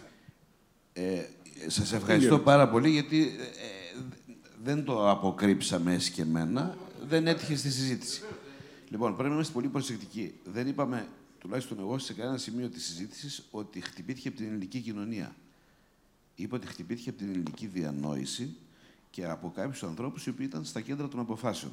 Η ελληνική κοινωνία το έδειξε ε, και το δείχνει ακόμα έτσι, τι σχέση έχει με το ρεμπέτικο, το λαϊκό, το δημοτικό κτλ. Για μένα οι λόγοι είναι διαφορετικοί. Σε ό,τι αφορά το συντηρητικό κόσμο, νομίζω ότι ε, ήταν όχι μόνο το ρεμπέτικο και άλλες μορφές λαϊκής έκφρασης, σαν να τραβούσαν το κάρο από πίσω. Έτσι το έβλεπαν αυτοί. Αν έπρεπε το κάρο να πάει προς την Ευρώπη. Δηλαδή να γίνει ένας γρήγορος εξυγχρονισμός. Okay. Βέβαια, αυτό είναι πολύ δύσκολο στην Ελλάδα να το εξηγήσουμε, γιατί η Ελλάδα είναι Εκεί μιλάμε και ταυτότητες πιανών Ελλήνων. Των φαναριωτών με άλλη κουλτούρα και άλλη ταχύτητα στην εξέλιξη. Των ανθρώπων που έρχονται, ξέρω, από τη βλαχιά του, Ζάπα και τα... Είναι, το καταλαβαίνετε. Η αριστερά, το πρόβλημά της ήταν γιατί προσπάθησε να το οικειοποιηθεί ως παράγωγο στην ουσία της συνείδησης του εργάτη. Ενώ το ρεμπέτικο δεν έχει τέτοια δήλωση. Ακόμα και ο Δαμινιανάκος, που έμεσα υπήρξε δάσκαλός μου, στο Παρίσι, ε, ονομάζει την τελευταία περίοδο, προφανώς επειδή το βλέπει λίγο μαρξιστικά, εργατική περίοδο του ρεμπέτικου. Και μάλιστα σε αυτό το κομμάτι έχει ενδιαφέρον γιατί ακόμα και το τραγούδι «100 δραχμές την ώρα παίρνω τζιβαέρι μου, πες της μάνα σου πως θέλω να σε κάνω τέρι μου, είναι και δημοτικό». Αυτός βλέπει εργατική συνείδηση, ενώ ο άλλος της λέει ότι «Ναι, έβαλα τα 100 φράγκα, αλλά θέλω να έρθω να σε ζητήσω». Δεν υπάρχει αυτή η συνείδηση. Αυτή η συνείδηση ε, ε, έψαξε να βρει η αριστερά, δεν την έβρισκε και προφανώς ε, είχε τη στάση που είχε. Αλλά και εκεί πρέπει να πω, για να είμαστε λίγο δίκαιοι, οι διανόμενοι έτσι, της αριστεράς και από το δημοσιογραφικό χώρο και από τον πολιτικό χώρο. Θέλω να πω ότι ε, επειδή επειρασπιζόμαστε τον λαϊκό πολιτισμό, ε, εντάξει, είμαστε λίγο ευαίσθητοι σε τέτοια ζητήματα. Είναι άνθρωποι με ονοματεπώνυμα, οι οποίοι προφανώς παίρνουν την ευθύνη και φτιάχνουν θέσεις, οι οποίες μετά περνάνε στην εκπαίδευση, για τη λογοκρισία δεν είπα, ας πούμε, ότι θα λέγαμε το εργαστήριο εφαρμογής της, λογο, της λογοκρισίας, όχι μόνο για το ρεμπέτικο, για το λαϊκό πολιτισμό, είναι το σχολείο. Υπάρχει ένα παρημιώδες κείμενο στην, ε, σε μια εφημερίδα δασκάλων, κάπου στην βαθιά ελληνική επαρχία, όπου ο δάσκαλος, μετά από την εμπειρία των πρώτων μαθημάτων μουσικής στην τάξη του, στέλνει γράμμα στο Υπουργείο να διώξει το ρεμπέτικο, γιατί όλες οι μαθητριούλες που έχει 5 και 6 χρονών του τραγουδάνε τσιτσάνι, καλδάρα, μιτσάκι. Και αυτός προφανώς έχει άλλο ρεπερτόριο. Και το συγκλονιστικό είναι βέβαια, δεν ξέρω, δεν το συνειδητοποιούσε μάλλον, ότι έχει όλη την, τον διάλογο μέσα που του λέει ένα κοριτσάκι 5 χρονών δεν σ' αρέσει. Καταλαβαίνετε τι να πω. Δεν είναι η κοινωνία όλη. Η κοινωνία ξέρει. Υπάρχει κάποιο άλλο ερώτημα; Ναι, Τώρα να έρθει το μικρόφωνο και θα σας ακούσουμε. Καλησπέρα. Ήθελα να ρωτήσω σε σχέση... Ε, είπαμε ότι σήμερα ζούμε μία αναβίωση κατά κάποιο τρόπο του ρεμπέτικου. Δεν ζούμε το ίδιο το ρεμπέτικο. Ε, σε σχέση με την εκμάθηση ε, των οργάνων κλπ. Οπότε κάποια παιδιά μαθαίνουν σήμερα όργανα, μπουζούκια, μπακλαμάδες ε, και λαϊκή κιθάρα. Ε, σε αυτά τα παιδιά τι μέλλον θα υπάρχει ε, και αν, επειδή ζούμε απλά μια αναβίωση, ε, εάν, ε, επειδή υπάρχουν πολύ μεγάλες διαφορές σε σχέση με τον τρόπο που μαθαίνονταν παλιά τα όργανα και στον τρόπο που μαθαίνονταν σήμερα, που είναι περίπου κάτι σαν οδείο, ε, ή σε σε μια σχολή, ε, αν θα μπορέσουμε να ακούσουμε τους καημούς που θα βγάλουν σαν έφηβοι, σαν νεαροί, σαν ε, άντρες ή γυναίκες αντίστοιχα ε, και αυτό να βγει κάτι καινούριο. Από αυτά τα όργανα, δεν ξέρω, ή από κάποια καινούρια όργανα. Ευχαριστώ.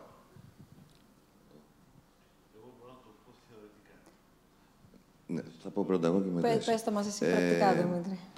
Καταρχήν δεν καταλαβαίνω τι, την ερώτηση τι, τι μέλλον έχουν αυτά τα παιδιά που μαθαίνουν όργανα. Στο μέλλον θα είναι μουσική. Δεν ξέρω τι, αν είναι κάτι δεν άλλο. Μιλάω, δεν μιλάω για το ε, μουσικό μέλλον. Αν θα έχουν επαγγελματικό μέλλον, δεν το, δεν το θέτω έτσι. Ε, αν έχει μέλλον ως ε, ένα ρεύμα ε, σαν συνέχεια ρεμπέτικου ή σαν συνέχεια κάτι άλλο. Είστε πιο Μουσικά, ειδικοί. μουσικά λέτε. Μουσικά, ναι, ωραία. ναι, ναι. Να σας πω. Ε, ρεμπέτικο δεν πρόκειται να ξαναγραφτεί. Όπως δεν πρόκειται να ξαναγίνει Ακρόπολη ποτέ, δεν πρόκειται να ξαναγραφτεί ρεμπέτικο. Γράφονται πάρα πολύ ωραίες καινούργιες μουσικές που, που είναι εγγόνια και δυσέγγωνα αυτής της μουσικής από νέους ανθρώπους και εγώ το έχω πει πάρα πολλές φορές αυτή τη στιγμή νομίζω ότι μουσικά τουλάχιστον σε ό,τι αφορά τα λαϊκά όργανα και το λαϊκό μας πολιτισμό, είμαστε τεχνικά και αισθητικά στην καλύτερη περίοδο που ήμασταν ποτέ. Η νέη μουσική όχι μόνο είναι καλύτερη από τη δικιά μου τη γενιά τεχνικά, αλλά και σε αισθητική, αλλά έχουν πλήρως καταλάβει αυτό που έλεγα πριν, την αντικειμενική αξία, την καλλιτεχνική αξία αυτής της μουσικής. Οπότε, αυτό που προκύπτει από αυτά τα νέα παιδιά είναι πάρα πολύ σπουδαίο. Αυτό που έχουμε να κάνουμε όλοι μας είναι να στηρίξουμε τα νέα παιδιά στις μουσικές που γράφουν και προσπαθούν να παίξουν. Το πρόβλημα πια είναι η επιτέλεση, η μουσική. Είναι σαν να κυνηγέται το live. Στην, σε αυτή, το, όταν λέω live, η ζωντανή μουσική, οι χώροι δηλαδή, δεν μιλάω για τις μεγάλες σκηνές, για τα μεγάλα μαγαζιά που είναι καθιερωμένα, ε, επειδή πέρασε αμέσα από αυτή τη διαδικασία και της συντήρησης ενός χώρου που είχε ζωντανή μουσική, είναι σχεδόν αδύνατο. Αν, και το σχεδόν νομίζω το βάζω, κακό το βάζω. Είναι αδύνατον να έχεις έναν χώρο που φιλοξενεί ζωντανή μουσική, παράσταση με μουσικούς και να είναι νόμιμη. Δεν είναι δυνατόν. Οπότε, μουσική υπάρχει, γίνεται, δεν γίνεται ρεμπέτικο φυσικά.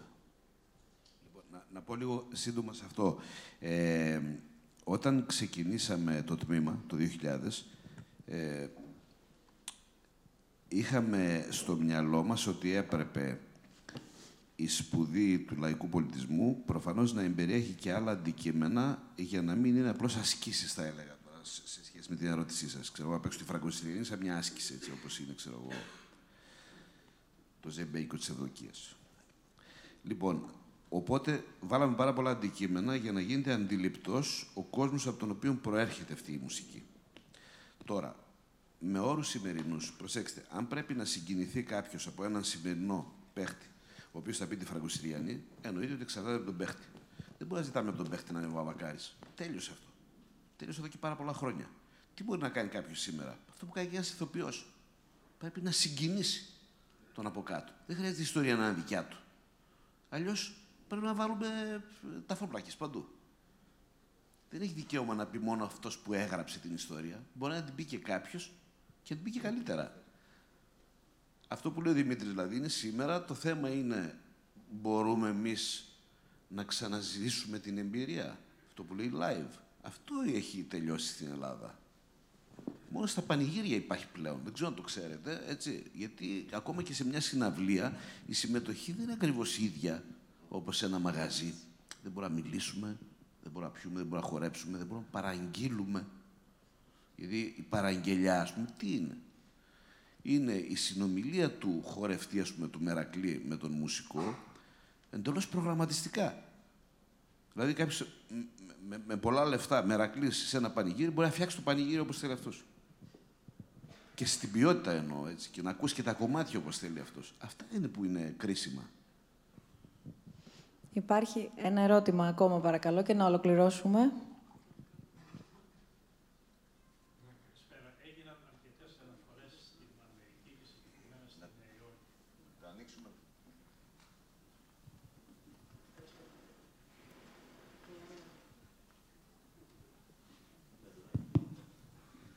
Έγιναν αρκετές αναφορές προηγουμένως στην Αμερική και συγκεκριμένα στη Νέα Υόρκη που ζήσατε κι εσείς 17 χρόνια, είπατε.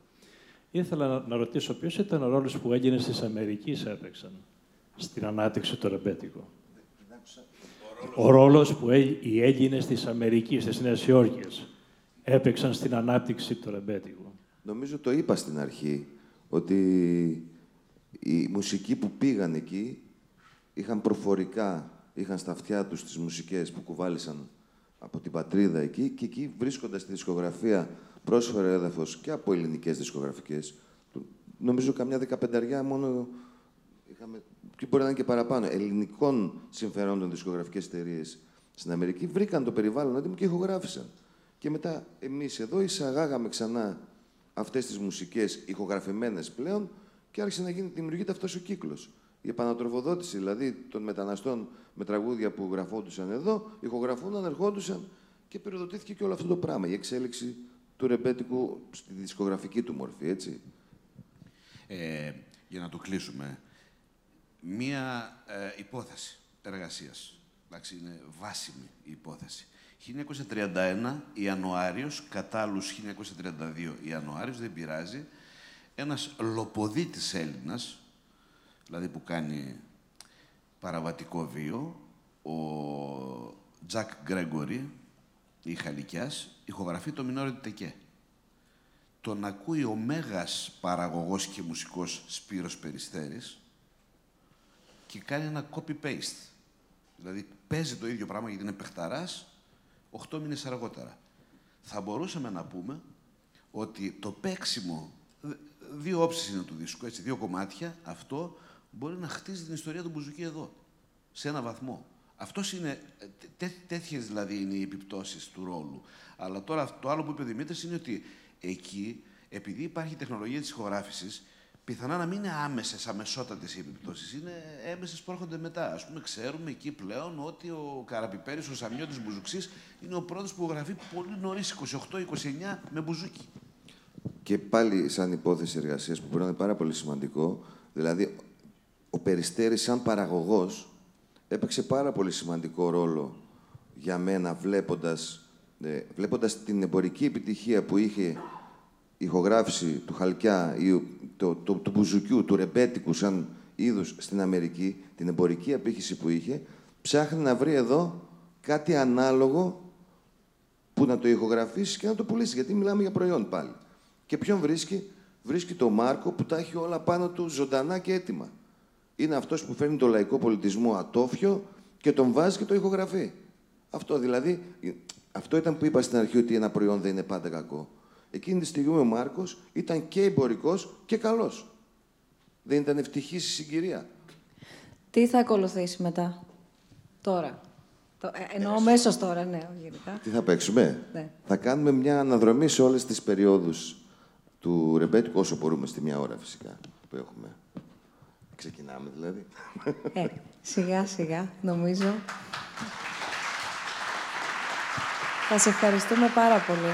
Θα σε ευχαριστούμε πολύ και ευχαριστούμε πολύ και όλους εσάς που συνεχίζουμε βέβαια μαζί. Ευχαριστούμε και όσους μας παρακολουθήσατε διαδικτυακά. Το επόμενο ραντεβού, εντάξει, θα είναι λίγο.